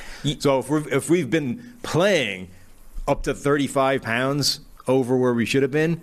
Why is that immediately going to change once, we, once we're getting a paycheck for it? You don't want to make a living out of picking outliers. Right. You don't. You do not. But for certain teams, it could be worth it. And I think that Jordan Davis is a uniquely gifted football player in a lot of ways. And so for some Agreed. teams, I would tell you that he would be worth a first round pick somewhere between that range. Agreed. Um, the only true guaranteed quality pickup this season, though, is Manscaped. That was good. That was good. It's good. It was okay. No, it was okay. good. You don't need No, to come on. I'm giving you your props. I, you are, and I appreciate that. Look, you as our our leader in terms of uh, hosting, you know, fronting these things. You're a Hmm. master at the ad read. I'm just trying to step out from the shadow and do do all I can do. I'm giving you your props here. Thank you. Um, Manscaped, the leaders in below the waist grooming. With Manscaped Performance Package 4.0, your skill position will be sleek and smooth enough for a sub 4.340. Support us and head to manscaped.com and use the exclusive code PFF at checkout for 20% off and free shipping. Because of their ceramic blade and skin safe technology, your nicks and sl- snags will be reduced. In the season of trimming the roster, Manscaped will make sure you're cutting the right players and not any important pieces to your D. Look, fellas, don't fall off her draft board. The ladies out there think that long nose hair is a major turnoff. And I've made this point every single time. That really isn't a lady specific thing. Long nose hair, not good. Right. I don't care if Not you're a good lady, for me. I don't care if you're a man. I don't, Right. care, I don't care where you are No. long nose hair. Get no, get rid of it. The weed whacker. I love the way that weed whacker TM, you know, trademark. Yeah, yeah, right. it's, it's proprietary weed whacker. No, no, yeah, you gotta you gotta get the legal team in here for that. Nose and ear hair trimmer is your solution. Why not use the best tools for the job here? April is draft season, but it's also Testicular Cancer Awareness Month. Manscaped has partnered with the Testicular Cancer Society to bring awareness to testicular cancer, men's health, and early cancer detection. Get 20% off and free shipping with the code PFF at manscaped.com. That's 20% off with free shipping at manscaped.com and use the code PFF. Turn your Mr. Irrelevant into a first round pick with Manscaped. Mm, there it is, topical. Done. Um, Love it. now, I want to stay in the uh, the overrated thing just for a little bit and hit the the Travon Walker thing briefly. Okay, briefly. We've talked about this a lot. Briefly. So I want to hear your take on Travon Walker generally and Travon Walker potentially going number one overall. Uh, I think the number one overall talk with Travon Walker is um, a sign of what the NFL thinks of this draft class. First of all, do you think it's real? no, Okay. no, I, I, don't. I, I don't. I don't actually think that it's real that he would go number one overall. I think the Jags are going to take Aidan Hutchinson and. Uh, I, I'm trying to think of why they, they would like put out there that like maybe they wouldn't, but maybe it's from other other teams as well. So no, to answer your question, Okay. I don't think it's real. Um, Travon Walker, I got to sit down and talk to him. I did a feature interview over at uh, PFF.com. Um, he's awesome. Small town background, all about football. Family loves football. I mean, it's just like he's an outdoors dude. Like it's just he was such a great guy. Uh, all smiles the whole time, talking about football, talking about Georgia, talking about the NFL, everything. And so I totally understand why NFL teams who would maybe sit in a room with him for 15, 30 minutes absolutely love him because he was he was fantastic. He was a joy to interview and get to know. So I definitely understand that part of it and why teams would want to buy in on it. Then you get to the fact that he's an absolute freak when it comes to athletic and build. I mean, th- there there is I, his one to one comp is zero, right? The closest thing that we have to what Travon Walker was able to do at the combine is Danielle Hunter. And Danielle Hunter uh, uh, was tested similarly at 20 less pounds. He, he was like 250, and Travon Walker's 270. It's insane. Now, Danielle Hunter also works as a comp for the lack of production, right? He was a younger prospect, didn't play a ton at LSU, only started two years, had one year of really good production, one year of okay production, but Danielle Hunter was taken in the third round. Like we weren't talking about Danielle Hunter going number one overall, which is kind of crazy. So if you bring it in the number one overall talk, two names came to mind for me: Mario Williams and Jadeveon Clowney. Mario Williams was a player who was a pass rusher who was thought to be so athletically gifted that you just have to pick him over the likes of Reggie Bush, over the likes of Vince Young, that class there in 2006. But Mario Williams left NC State with the all-time sack record, so he had the production. So that was even different there. Jadeveon Clowney, you look at it and you go, okay, he is. people thought of him as more of an athlete than a pass rusher, which is, I think, the way that people would talk about Travon Walker. Sure. But the thing with Clowney is Clowney won Defensive Player of the Year in college football in 2012. Like, like he was he was All SEC multiple years, and so he even he had the accolades that Travon Walker doesn't. It is a massive projection. I think that Travon Walker is good. I think that the, the potential is high. I had him as edge six two months ago when I did my edge rush rankings for the for the podcast. I had him. I had as, as my sixth my sixth edge rusher. I had him as a early second round pick, kind of a player with film. And I thought because of the athleticism, he was going to get bumped up into the first round. We were talking about a back half of the first round kind of a player, guy that you love to take a chance on, develop into a pass rusher. Now we're freaking talking about him going number one, number two overall, and it's like, okay, how did we get here? And I think we got here because the league wants to hit home runs. They're looking at this class and they're going, mm, it's okay. Where are the home runs? Give me the franchise changers. I'm going to go try to pick him. So, no, I do not believe that he's going to go number one overall. But I think that top five, top seven hype is real. And I think that's because teams really love the ceiling. And the one, the thing that I think is really driving it is it's the completeness of the athletic profile. So, I think Jadeveon Clowney is actually a pretty good comp. But the one thing that's different is Jadeveon Clowney was always a little bit stiff right? Little didn't, bit. didn't have the sort of bend, the fluidity, the the turn, and you can see that in the measurables, right? When you look at the there. As much as we sort of look at the combine drills and we're like, these are kind of silly. It's like they do, they are designed to sort of show specific things, Mm-hmm. right? So the three cone that's supposed to be able to show you that guy's ability to bend and twist and get Flip the around the, hips, corner, yep. the stuff that you want a pass rusher to do. Jadeveon Clowney's three cone was 727, 40th percentile. Uh, Travon Walker's three cone, 689, 94th percentile. And, Unbelievable. and if you're sort of looking at the the thing to illustrate just how freaky Travon Walker's measurables workout profile was, he has nothing lower than the 72nd percentile. He's nuts. nothing. Nuts. We have uh, 98th percentile arm length. 97th percentile 40 yard dash time, 94th percentile three cone, uh, 86th broad jump. Like everything is nuts. So that I think is the thing that's that's really differentiating from every almost every other you know athletic not good pass rusher you can think of. Right? Is most of those guys were missing something in the profile. You know, they didn't have a good three cone, or they didn't have a good 40 time, or they didn't have a good uh, one of the jumps. You know, the thing that's supposed to show explosion, or they had shorter arms, or there's just there's something missing. Yep. With Walker, there's literally nothing missing in the athletic profile, or the physical dimensions, or the, the measurables makeup. So if that's what you're hanging your hat on, you are looking at a very very rare specimen, I guess is the way of phrasing it, because we're mm-hmm. not just talking about the measurables, we're talking about the size and the length and the sp- like, all everything. It's all there. So really, the only question is, okay, but where was the production? I think the career projection that you want for him is Rashan Gary, right? And I see the chat talking about Rashan Gary, and, and I've thought about him as well. And when you look at his Rashan Gary's PFF grades, wow, what did Gary go? Was he 12? He go 12 overall in 2019? Something. Yeah, he, went, so. he went top 15. And um, so obviously he didn't go number one overall, but a lot of people were like, okay, well, this is a guy who was touted as a potential top five pick, didn't exactly have the production that you wanted at Yeah, Michigan. 12. Yeah, so whoa, nailed it. It's like I do this for a living. But when you look at Rashan Gary's grades in uh, PFF over his career, 2019, he had a um, 54 overall grade. Then he bumped it up to a 67, and then this past year an 89.3. That's kind of the trajectory that you're hoping for with Travon Walker. You can't sit here and think that he's going to be a double-digit sack guy for you in the first two years. It just it's it's likely not going to happen. Now, what you hope happens is you hope that he gets you know, maybe five or six sacks for you next year, somewhere around like eight or nine the next year, and then maybe double digit sacks the year after, and then you hope the year after as well, and you hope that he becomes a really, really good pass rusher with that athletic ability. It took Gary a couple of years to figure it out, and now he's playing really well. I mean, he had an 88.9 pass rush grade this past season. That's fantastic. That's really good. And that's the kind of athletic profile that we're talking about here. But again, Gary goes outside the top 10. Yeah. Travon Walker might go number two overall. And Gary was more productive in college. Like he, his, What did Gary have in college? I can't like remember. he was good, but it was inconsistency rather than just not there. Whereas, well, he had the opportunities for sure. Sure. Whereas, So he did hit. He he had nine and a half. Um, oh wait, no, that's uh, that's Green Bay. That's this past year. Uh, college stats. That's what I need to look up.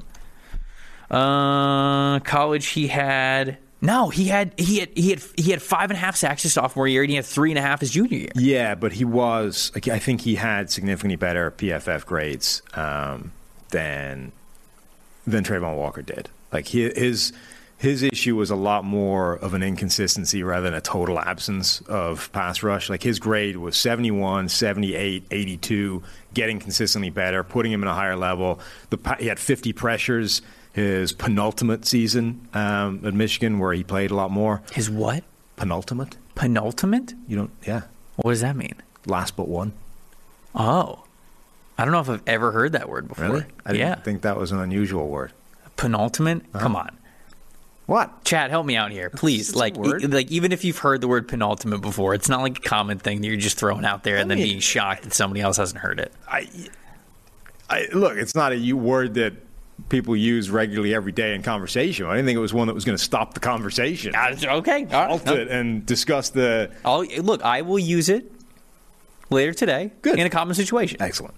That's all I'm looking. That's all I asked Okay, for. good. Yeah, there you go. See, it's a word. Penultimate. Wow. Spelled exactly how I thought it was going to be spelled. Yeah, But, spelled as it says. yep. It's Look at that. right there in Google in the dictionary. Look at that. Look at that. Look at that. We're just well, educating people. maybe I'm an idiot. Um, so I think two things. Like Gary was a little bit more productive than Walker, and two, again, he's got this sort of Clowney thing of we're not quite there with the three cone time that Walker has, which goes in his favor. Chat says it's pretty common, so I guess I'm, I'm, you know, just not paying attention enough. or an idiot. You know, whichever. Yeah, probably that one.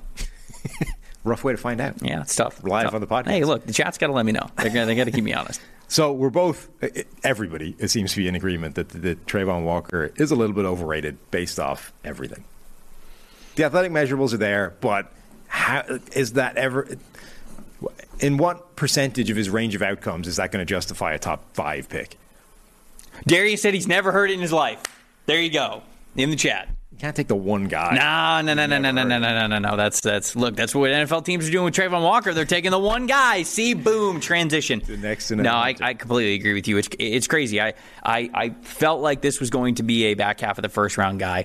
Again, it's kind of the Jordan Davis thing. You look at the class overall. You Yeah. go, okay, it's not star studded. It's not the 2021 class, right? If it, if we're in the 2021 class last year, where's Travon Walker getting taken? Probably somewhere in the teens, probably in the late teens, is where we're taking Travon Walker. But this class is just different, and there's not a lot of kind of like what we talked about a few minutes ago, that Hollywood factor. You know that that Right. that what sticks out at you, these prospects that, that you just gravitate towards. There's not that as much in this class, and so people are aiming for the fences. Now we got to finish it with a, with something optimistic. Who's who's who else is underrated? Um, okay, can I give like a sleeper? Can I go like a sleeper? Okay. Deven Thompkins, wide receiver from Utah State. I'm going to tell you his measurables right now, and you're going to be shocked. Okay. Five foot eight, Okay. buck fifty five. All right.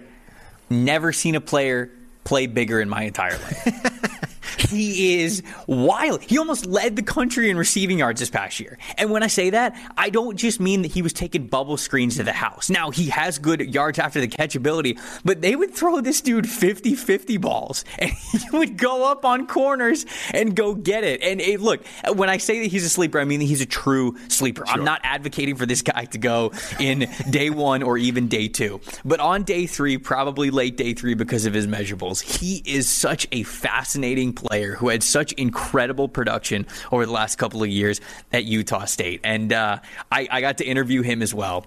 And I asked him straight up, I was like, my guy, have, have you ever tried to gain weight? You ever tried to get any bigger? And he laughed and he's like, dude, I eat pasta every day. How much do you think? Like he's, He's five like- foot eight. How he- much weight can he gain? He said he's like, I eat a box of pasta every day.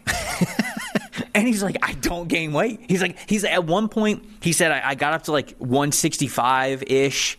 And it's just like, I didn't like how I fell at 165, so I just went back down 155, 160. go all on, go watch his, go watch his highlight film. It, it is, it is very fun. He had, he had, like I said, a ton of production. I've seen very few players play bigger, and so he is like a true draft sleeper for me. we have uh, in in our measurables database. We have him at five seven. So maybe maybe they were. I asked him. Oh, yeah? I said, "How tall are you?" He said, five eight. Well, he's, okay. he's not the one measuring it. Ah. you get the official guy with the flat nah, thing over the head. Nah, he seemed like a. We also have him at 167 though, so you know maybe. Um, those, by the way, rank in the first and second percentile for wide receivers. I'm shocked it got into the second percentile, dude. I'm, So has- I'm shocked. That's like because Calvin Austin is one of my guys that I've been talking about all draft process as somebody that's underrated, somebody I think could be a, a really good player at the next level. Austin has the same kind of thing, right? Tiny, like single digit percentiles in everything physical, but offsets it with like 95th percentile and everything like fast, right? Mm-hmm. Quickness, speed, vertical, broad, all those things.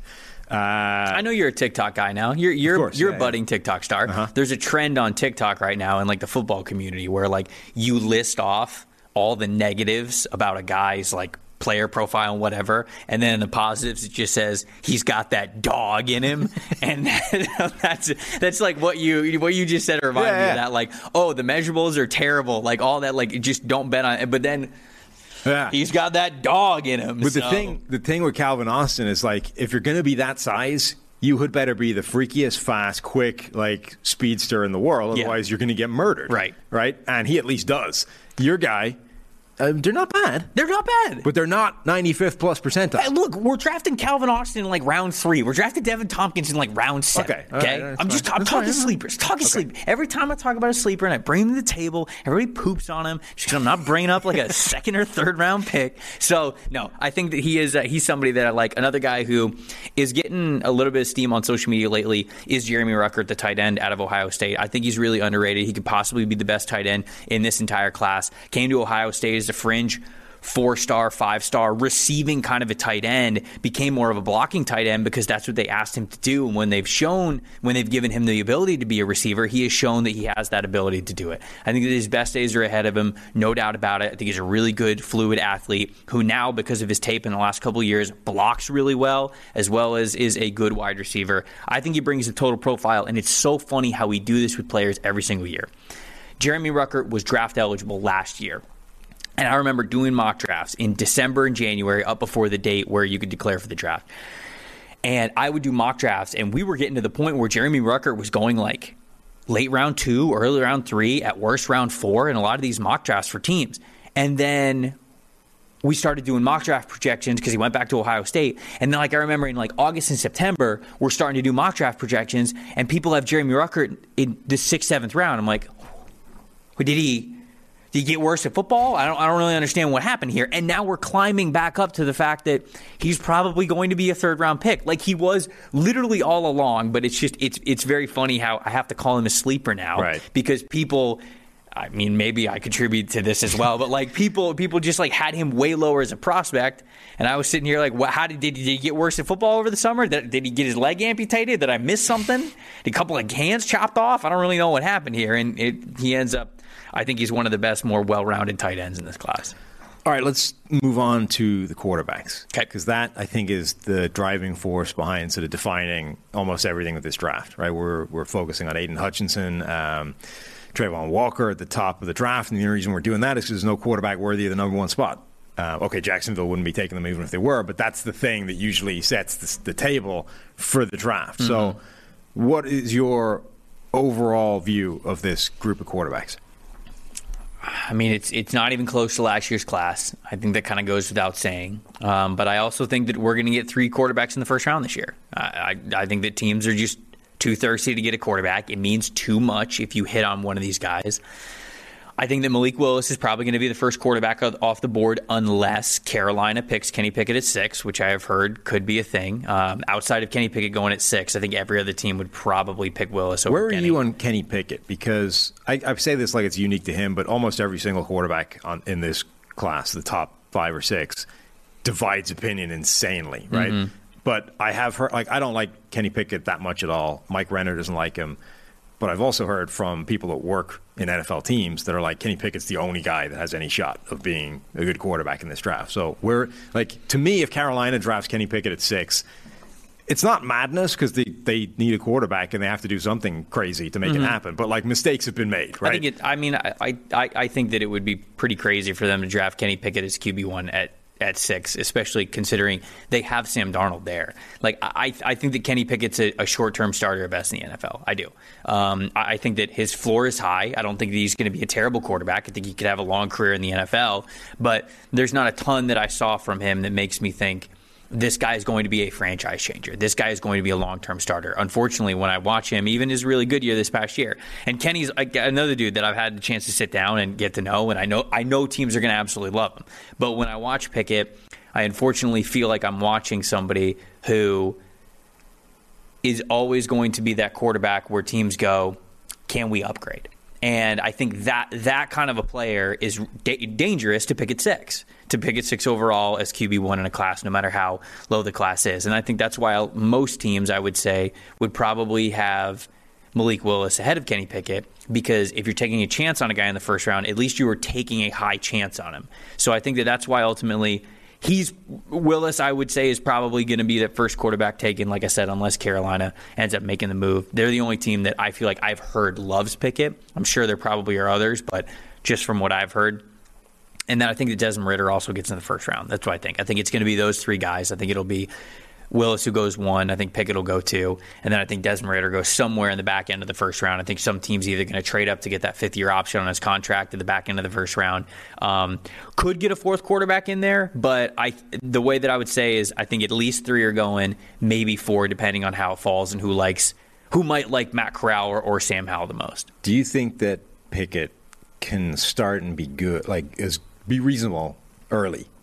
Because that that seems to be the sort of the crux of the Pickett argument is that narrative that well, if you need a guy to start day one, you want him more than you know Willis or, or one of these other projects. I would tell you, I would tell you, you'd want Ridder over anybody else. I think that you would want Ridder as a player who could who could start right away in the NFL because he does a lot of the little things about quarterbacking very well. Seth Galina, um, obviously over a PF with as a PFF, he does a, a great job of highlighting quarterback play and like he's even gone through how Ridder manages the pocket is already pretty advanced for a college prospect making it into the NFL. His mechanics are super clean. You could tell that he's worked on it a ton over the last two years. He knows how to go through progressions in an offense. It's not this one read, tuck it and run kind of a thing. With Pickett, he is a little skittish in the pocket. He's bailing from the pocket sometimes when he doesn't have to. And he makes great plays when he's outside of the pocket. But there, you, have got to really be able to play within structure. For as much as we love to pick those guys who know how to play outside of structure, like Malik Willis, right? I think a lot of people, when you look at Malik Willis and you go, hey, show me what you love about him, they're probably going to show you a play where it breaks down, right. where he leaves the pocket, something that's out of structure. And those plays are obviously good. It's those split second decision kind of things that you want to see from a potential franchise quarterback because in the handful of times those do happen in the game, you want to know you have somebody that you can lean on. But most of the game happens within structure, and you still have to be great within structure to make that happen. So I would tell you that Ridder's definitely got the highest floor. I, I, I, I don't think that Pickett is this guy who can come in right away for you and get you a 500 or above win season in the NFL. I really don't. I think that he, just like most of the rest of this class, like Corral, like Howell, like those guys, needs to sit and learn and, and really understand life in the NFL and the speed of the NFL and, and how to get the most out of their talents. And so, no, I think that people who, at least that's, this is my opinion, I think the people who have that evaluation of Pickett wouldn't be correct. That's not to say you can't like him as a quarterback. Sure. I still just think that even if you like him as a quarterback and what he could be in the NFL, he is a year or two away from really hitting his stride, if you will, and being this maybe above 500 double digit win kind of a quarterback. I think he's a little bit further than that. Yeah, that's what not worries me, but that's what I disagree with with the Kenny Pickett stuff. The idea that Carolina would take him at six may well may well be happening. May well 100 percent be the thing that's going to happen because Carolina is desperate at this point and have to do something. But like if you're drafting a quarterback at six, if you're Carolina, it's because you clearly have no faith in Sam Darnold, and I think that's entirely justified and reasonable. So this guy's going to start day one, and you need him to be quite good. Otherwise, everybody in that building is getting fired. I don't think Kenny Pickett is that guy. Like he's not helping you year one because the stuff that he's bad at right. is the stuff that's going to get exaggerated by a young quarterback in the that's, NFL. That's why the stuff in. That's why like him going to Carolina is bad. Yeah, like like objectively bad. Like there there two, are other places that would be a lot better for him. At least two of these other quarterback prospects, I think, are better for Carolina year one. Yes, that's correct. what they're focused correct, on. Right, correct. I think Malik I- I Willis agree brings a higher floor because at least he'll, he'll give you the rushing threat, which we've seen with Jalen Hurts. Like that buys you a lot of wiggle room to not be great as a passer. Mm-hmm. The idea that you, at any given moment you can run around and pick up eight yards and move the chains, and then you've got three more downs to try and figure it out as a passer. Um, and then Desmond Ridder, as you said, is just better at the the more advanced NFL stuff of being a quarterback, pocket manipulation, not having to run around every play and, make, Mm-hmm. and you know try and make something happen with your legs, which gets harder in the NFL, right? Like Kenny Pickett is a good athlete, but I don't know where he is on that what I call the kind of Christian Ponder syndrome scale. Like there's a lot of quarterbacks that are good athletes in college and can run around and beat defensive linemen to the edge and get first downs Yeah. who aren't at the NFL level, right? And that to me, that was Christian Ponder, right? His issue was he never learned ever that he was no longer that athlete. So he would his his entire career was him like bailing from a pocket, Right. running the sideline, Right. and getting chased down by a 320 pound defensive tackle. That in college he could outrun, in the NFL he couldn't. So I don't know where Pickett is on that scale. Whether he's a good enough athlete that he's now able to outrun those guys, Mm-hmm. or if he becomes a Christian Ponder type of player, where it's like every single play, you're like, dude, you can't do that anymore. Like, Right. I think he uh, Christian Ponder was on the negative end of that scale. I think Baker Mayfield is on the negative end of that scale, and then the other end of it is like Patrick Mahomes, right, where the dude is always a step ahead of the dude chasing him, regardless of how fast that guy is. It's a tricky line to kind of tread, but if you're going to be that type of player, you need to be on the Patrick Mahomes end of it rather than the other end. Yep.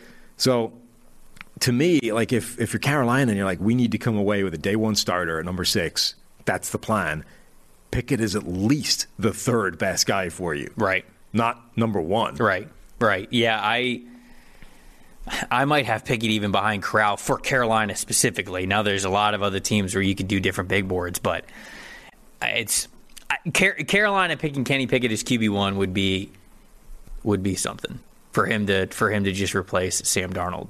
And it's I kind of view Sam Darnold and Kenny Pickett similarly, where these are just like short term starters at this Yeah, point. These are guys that you can play for a little bit, but then figure out who you can draft next, and that's kind of that's kind of where I see their ceilings. So we have these the kind of top group of quarterbacks. Three, maybe four go in the first round. Five go somewhere, you know, early day two. Um, what I kind of thought going through this group is that there's not. It's not even great when you get to the depth. Like usually you get to these mid round No. guys and low it's round guys, and you see a bunch of players. Where you're like, all right, you know, there's there's something to like about this guy. We can get somewhere. Maybe we've got a, a couple of career backups. Maybe we've got you know, somebody with the tools to be a starting quarterback down the line. Like the further you get into this class, it doesn't get any better. It's just underwhelming top to bottom. Is there anyone you like in the lower down group?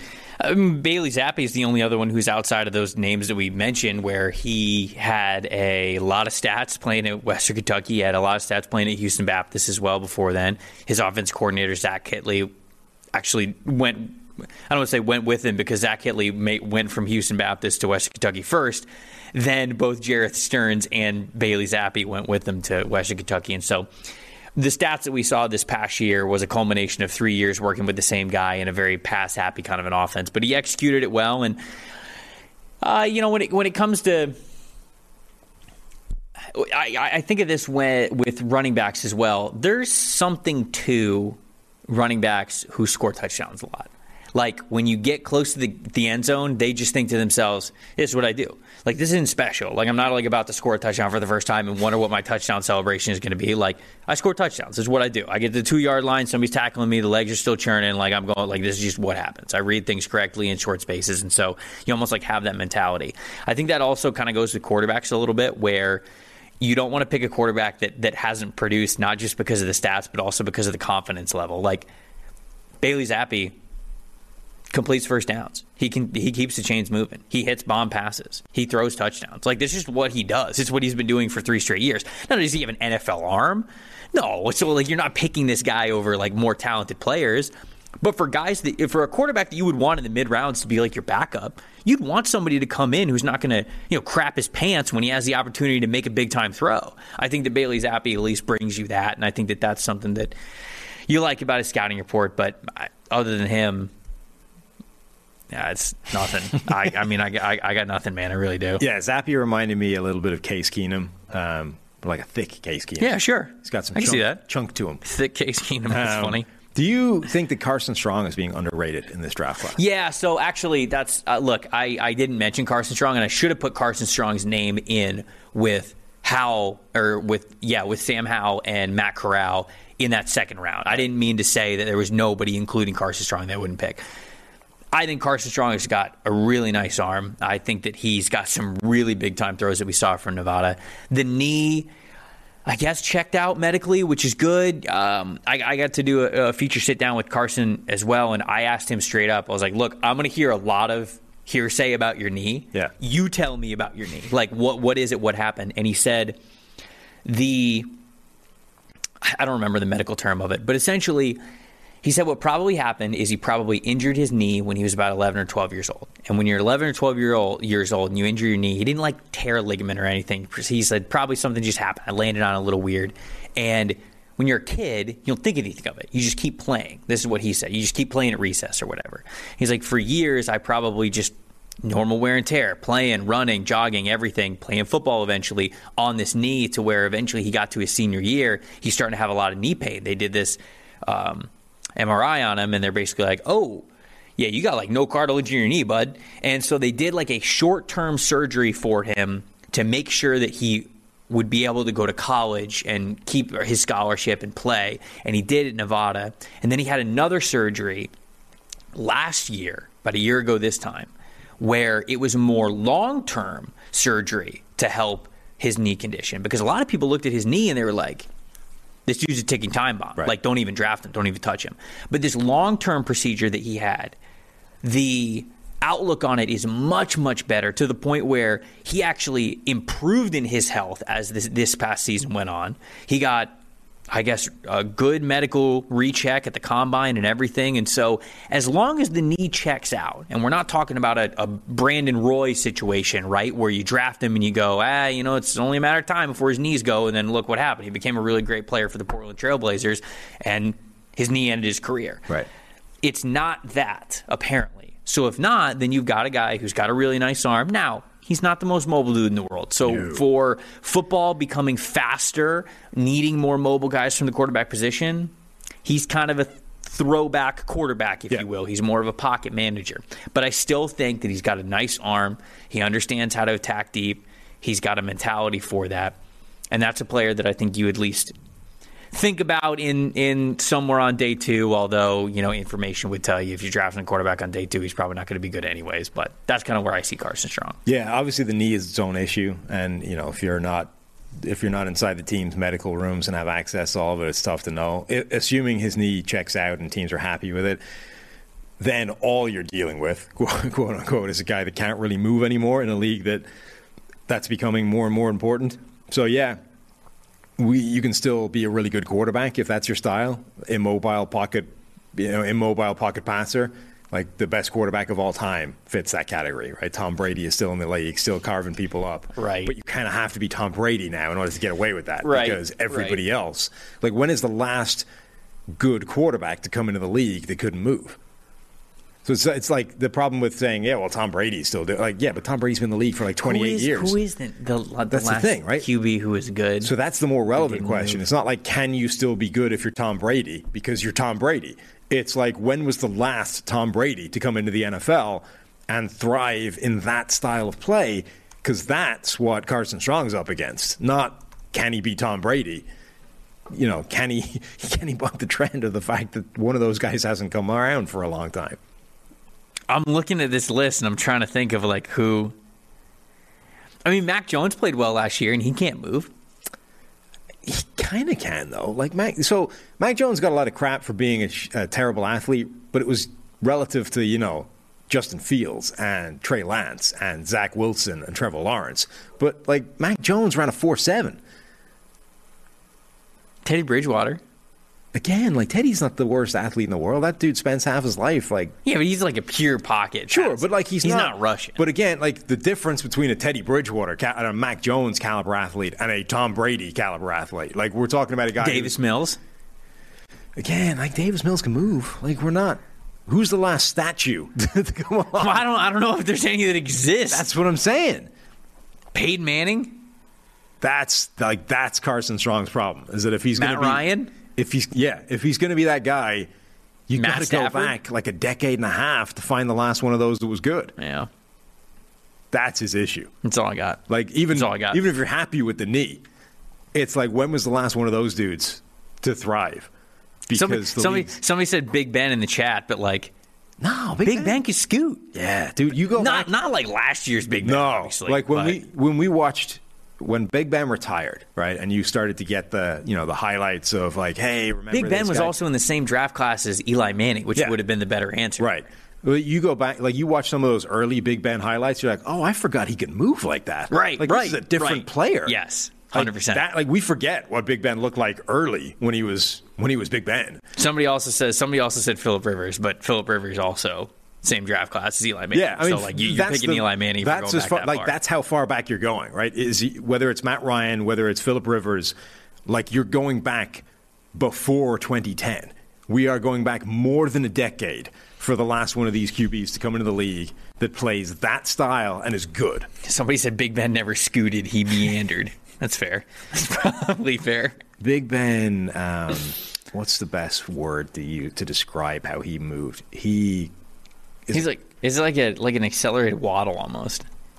careened. He careened. Careened? Yeah, he careened from one like impact to the next within the pocket, like just you know, like like uh, you know, like um the bumper cars, right? What do you guys call them? It's a different name. The like the No, they're bumper cars. the bumper cars here. Okay, he was he was somebody human- called them something different? I think so. Like rubber cars? Yeah, like you know the ones with the the big stick that comes out and wires them into the ceiling. Yeah, yeah, yeah, right, like right, carnivals right. and stuff. Yeah, that's it, uh, He bumper was- cars. Yeah, he was a human bumper car. That was how he maneuvered. Like just careen from one That's impact fair. to the next, Fair. and then uh, somewhere along the line, pump faked and then heaved the ball somewhere. That was how Big Ben moved. People are saying Andrew Luck, and like Andrew Luck was a pocket passer, but Andrew Luck Dude, was also he- an, an athlete. Yes, like a real athlete. Yeah. That I mean, what's the most famous Andrew Luck pass you can think of? It's the one. Something that something to T.Y. Hilton that's 60 yards down the field. the one know. of him being like throwing an absolute dime, like a massive big time throw, whilst being like tackled by the ankles out of the pocket, you know, running away. Oh, Like, yeah. That guy was not, that's not your statue pocket passer. Anyway, the point being, if Carson Strong is going to be good, and I agree, or I'm pushing the point that he's underrated, and I think he- we should be talking about him with the Sam Howells and the Matt Corrals and those guys. Um, the problem he has to deal with is like he plays a style of football that doesn't really exist anymore, and it's not that it can't can't succeed because we know like Tom Brady's still there, Philip Rivers was still playing fine before can't he went. compare it literally anybody I know, but like Philip Rivers only just left. He Fair. was still playing that way. Like Fair. Matt Ryan is still capable of good play with that style. The point being, though, that like you have to go back that far to find the last one of those guys to come in who plays that style and was good. So it's just not a big target to be hitting if you're Carson Strong. Somebody said Joe Montana. If we got to go back that far, we're screwed. Also, not true. Like Joe Mont, you go back and watch early Montana games, and the thing that they are telling you about is his mobility. Yeah. he can scramble. Yeah. and that was like a miracle. That's what Walsh time. loved about him, right? Yeah, yeah, I that mean, was like- just- he was just different. That was seen as like miraculous at the time. This guy, not only can he do it in the pocket, but he can scramble. Like he'll make a play outside of the pocket. That was seen as like a big thing. It's actually wild when you go back into history and you start watching old players or whatever, Mm-hmm. how cyclical it is, right? Because Joe, like I said, Joe Montana's selling point was his mobility. Now, relative to you know Lamar Jackson, it's like a different world. Right, right. You go back, like the thing that preceded Joe Montana was a bunch of these dudes that couldn't move, and then Joe Montana comes along. It's like, wow, now we need scramblers. We get the Brett Favres of the world. We get all these guys that can move, make plays outside of structure. And then Tom Brady, Peyton Manning come in, and the next decade is these pocket passers. Now we need these. Now we need these guys that'll stand tall in the pocket, deliver. You know what I mean? It's like it just goes in these cycles. Yeah. And now we're back to needing like again, we're, it's a decade since the last one of those dudes. Now you need mobility, otherwise you're not thriving in the NFL. But maybe, maybe we're like you know one dude. We're ne- the next Tom Brady away from like everybody's going to be chasing the next immobile statue pocket passer. Can't wait for the Tennessee Titans to make 13 personnel their base and just run the football again and just beat everybody. just draft only offensive linemen. We're going back to it. You mentioned, Yeah, right. hey, it's, It's- cyclical. We're going back to it. We're going back to it. Always goes in cycles. All right. Anything else you want to hit about this draft class? You wanted to talk trades.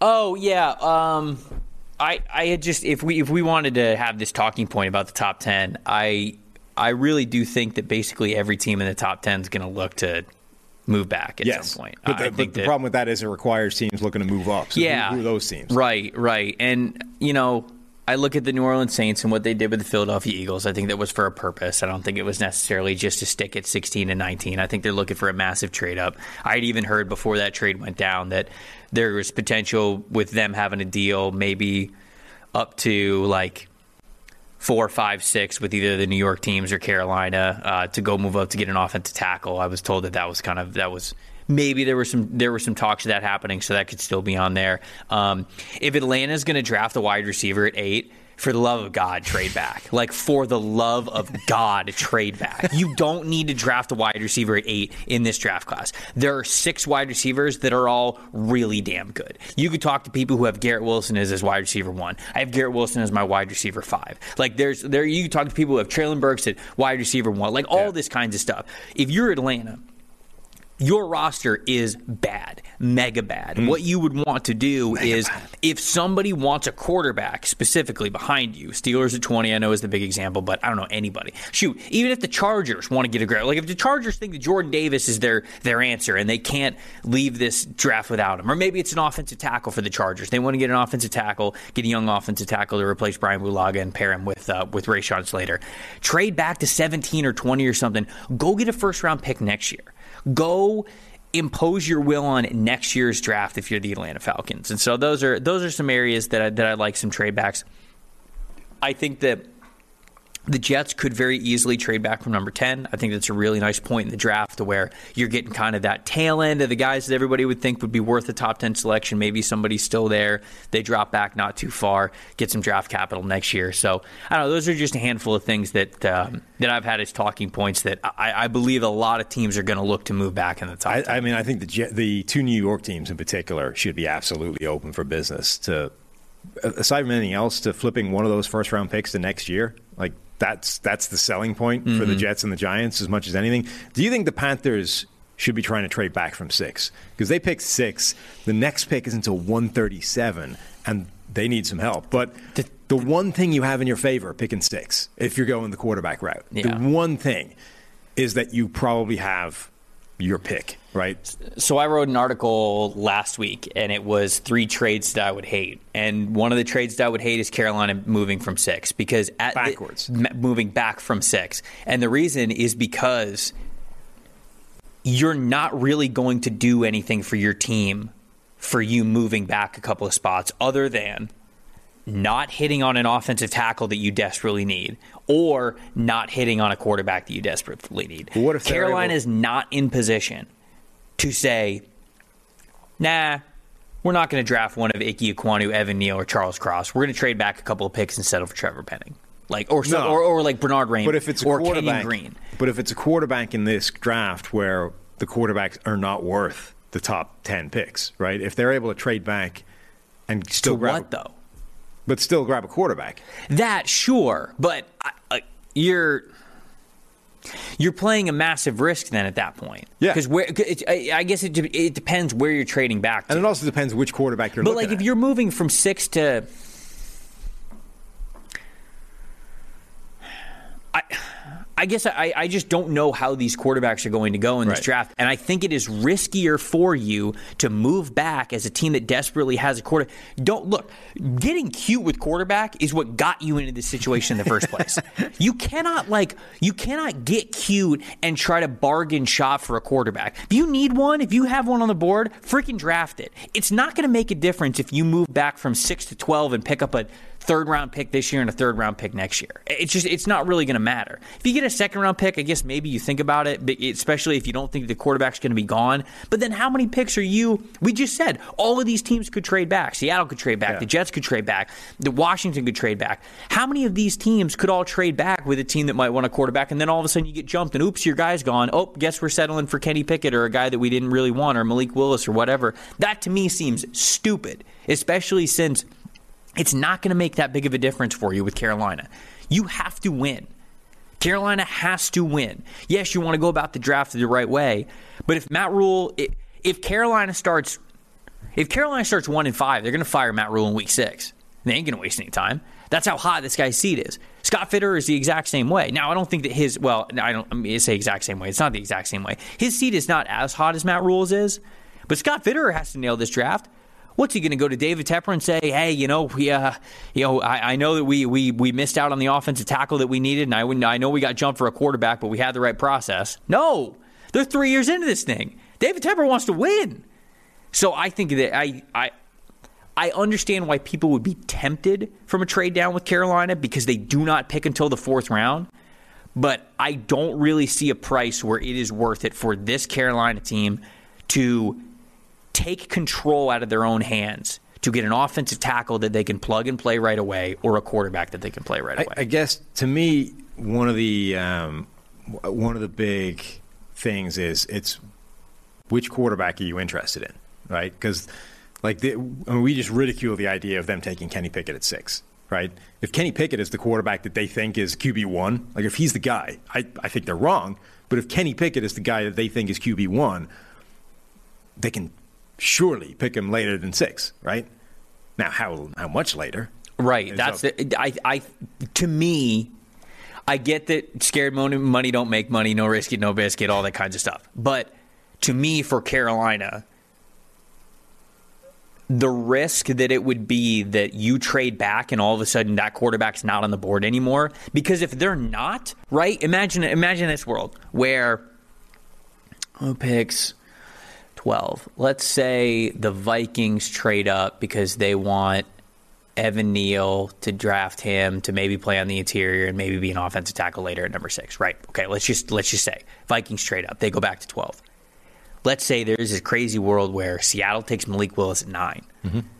The Jets trade back with the Pittsburgh Steelers and they move up, and the Pittsburgh Steelers take Kenny Pickett at 10.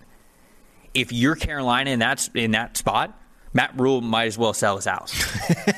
Because you're that's that's that's what it comes down to. If yeah. that if that I mean, happens, he might as well put his house on Zillow because it's just it's it's that is where you're talking. And to me, if this is the route they're going to go, which is always the asterisk and and and what we have to say when we talk about the conversation, if this is the route they're going to go. To me, it is more worth it sticking at six and picking the guy that you think actually gives you a chance to turn the franchise around or help your franchise a lot more than picking up an extra second round pick.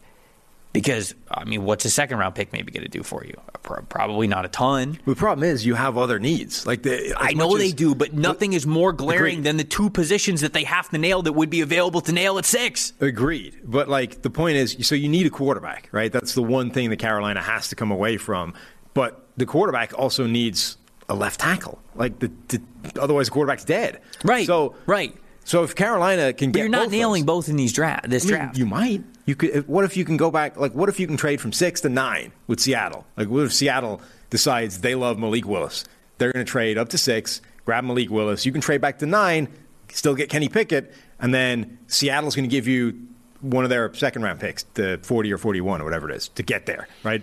You win that trade you get to 40, you can pick a tackle at 40, throw that guy in to start. Okay, he's not as good as the tackle you could pick at six, but you got your quarterback. So in theory, you still get QB1 on your board. You get a tackle with a second round pick that you didn't have because you were not picking again until 137. And that's maximizing it because you're taking advantage of the fact that we value Kenny Pickett higher than everybody else in this. I don't hate it if it works out that way. Right. But I think what I'm saying is the risk for them. Right outweighs to me. I see somebody in the chat saying, "Hey, trade uh, trade back and go get first rounders next year because then you have capital in a good quarterback draft." Again, if that's the case, fire Matt Rhule before the season starts. the other because thing, that's what you're doing. The other thing, though, that I think they I, I think they should be aware of, but I think teams are very bad at being aware of this is there's there's currency in certainty in certain things, right? So Quenton Nelson was worth more than a guard even a good guard prospect because of the degree of certainty of how good he was going to be, right? Everybody, not only were they sure that Quenton Nelson was a really good, was the best guard in that draft, that was going to be really good, it was like this guy is nailed on to be an absolute star at the next level. And there's there's some kind of value in the the level of certainty of that versus like the next guy who comes along who's the next top guard prospect, right? That the the, the degree of certainty everyone has of how good he's going to be is worth something. This year, nobody has that for the quarterbacks, right? Even if you like one, Right. Nobody is sure that these guys are going to be good. So if you're Carolina and you're like, we think Kenny Pickett's the QB one in this draft. We think he's the guy to be our franchise quarterback. He's the one. He's the long shot that we're taking here, right? We're backed into a corner. All we have is one final long shot to pull pull a miracle out of this and keep everybody in this building for the next five years. Whatever. Mm-hmm. Kenny Pickett's the guy. You should probably also be aware that the chances you're right on that, given where everybody else is in this QB class, is pretty low, right? And if you try and trade back and maximize the value and still say we trade back to nine, we pick up a tackle in the second round, and we still think there's like an 85% chance we're drafting Kenny Pickett at nine. Something comes, something happens, somebody jumps up to eight, they screw you, right? Okay, so you move to the next guy, and there's probably not much of a difference because like Desmond Ridder, people think he's better anyway. So. Like, there's probably a bigger chance that you were wrong on Kenny Pickett than there is that he, like, that was your one shot at getting this right. Look, if we're being honest, if if if I'm Carolina, out of everybody in this QB class, like I'm probably picking an offensive tackle at six and trading for Baker Mayfield, but just But seems like they're that. not going to do Yeah. that. So there are so many things with Carolina where I go, "Hey, here's what I would do," but they're not going to do. That. And. I, I, I don't even, I understand why they don't want to trade for Baker Mayfield. well, the optics of it would, would, would look terrible. Yes. But how many other quarterbacks in this class would you rather have? Oh, other than agreed. Baker? Agreed 100%. Right. I'm just saying that, like, I understand why they won't do that. And I don't, I, I do disagree because I think I would. I think that's your best bet. But I understand, like, if Especially I'm, because it's a. would you like? Would you rather have Malik Willis at six or Baker Mayfield for a fifth? Right, and a that, tackle. that right. You that that's No, I the part it, but I that- understand. I mean, if you're you gotta- them and you're basically like, oh, I know we, like, I know we tried this trick last year and it didn't work. We're going to do it again. So that you're going to look like idiots. So that's ultimately why you know people talk about Carolina maybe drafting an offensive tackle. I, I think you're. I think Carolina is locked into taking a quarterback at six. You know when we're talking like oh like what are we going to do for our mock draft simulations all this kind of stuff. I think Carolina is absolutely locked into a quarterback Yeah. at six because of what you just said, and also I've said this before. Scott Fitterer did a Q&A with the Carolina Panthers over at Panthers.com. He talked about a lot of different things. And he talked about draft needs. And he's like, well, you know, when you look at it, you know, uh, we, we could use an offensive tackle, certainly. He's like, it's going to be a strength in the draft, right? We're picking a six. He's like, also, could you, or, you know, everybody talks about quarterback. We could definitely use a quarterback. Uh, and he mentioned quarterback second, I think on purpose. And then he said, you know, you you you look at other positions too. He's like, you know, uh, Brian Burns. You know, he's he's uh, his contract's coming up, and and uh, oh, even though you know we want to get pick up the fifth year option and like keep him around, you know, like yeah, you never know with money he was scrambling to me he was scrambling so hard to come up with other things to get people off the trail that they would draft a quarterback that he brought up brian burns' name. Only way you bring up brian burns' name is if you are trying to throw everything at the wall to try to make people think that you're not taking a quarterback. When i read that he said brian burns i'm like they are taking a quarterback. They are trying so he tried so hard to name everything that he possibly could that he brought up the best player on their team, er, not named Christian McCaffrey, but Christian McCaffrey's a running back. Okay, I get it. Debates. I just like when he said that name, I was like, "Oh my god, they're drafting a quarterback." he just tried so hard to get us off of his trail, and it made it to me worse. I think they're drafting a QB. I, yeah, I think they are as well. I, I think they've put themselves in a situation where they don't have an option. Like, No, because if you cannot go into next year with Exactly. With Sam. So your only alternative is the one we've just said that they're not going to do. It's like if you're not taking Baker Mayfield, what all you can do is draft a quarterback at six because you don't pick again until 137. Yeah. So that's your alternative. Like you either make make a move for Baker Mayfield or you say we are drafting a quarterback at six because you can't start Sam Darnold again. Like that would be absurd. there's a lot of there's a lot of this is just I, I said it before but the carolina panthers and what they're currently in is going to be the classic case always against bargain shopping at quarterback you can't do it you just you it just it so seldomly works out for you you often have to allocate major resources in either the draft or either in salary cap capital to actually get a quarterback that is worth it for you. It, the, the examples of when bargain shopping for a quarterback work, and when I say bargain shopping for a quarterback, I even sometimes mean picking them in like second and third rounds. Like there's there's a lot of evidence that says if you pick a, if you pick a quarterback in the second third round, you're basically just wasting a draft pick. Yeah. You're basically just picking a quarterback just to pick a quarterback. Now there are examples of that that work, but there's a lot more examples of that that like these dudes just never became anything.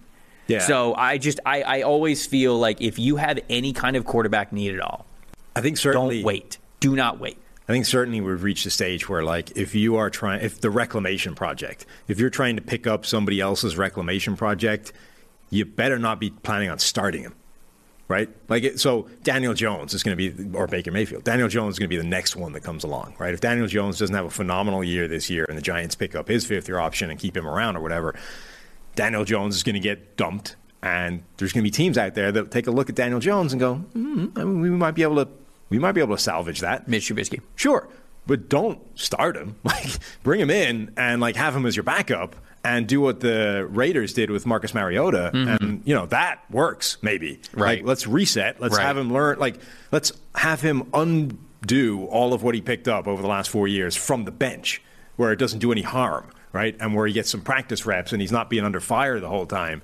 But if your plan is to like pick that guy up, pick up his fifth year option, throw him out there again, like the like the Panthers trade did for him. Trade for him after he was bad for three straight years. Pick up his fifth year option Right. immediately to screw yourself over. I mean, what was the? Um, wasn't it the Nick Foles thing where they signed into a contract because they didn't? Oh, Yeah, yeah. They like they gave him more money than they could have because if they didn't give him that volume, It was the Jags, right? It was like it would have looked bad to the locker room. it was the Jags, Yeah. right? When they, when the Jags signed Nick Foles, they gave him way Yes. more money than they should have, literally just for optics and emotional Yeah, yeah. confidence. For, they were like it would have looked bad to the locker room if we'd only given him like five million a year.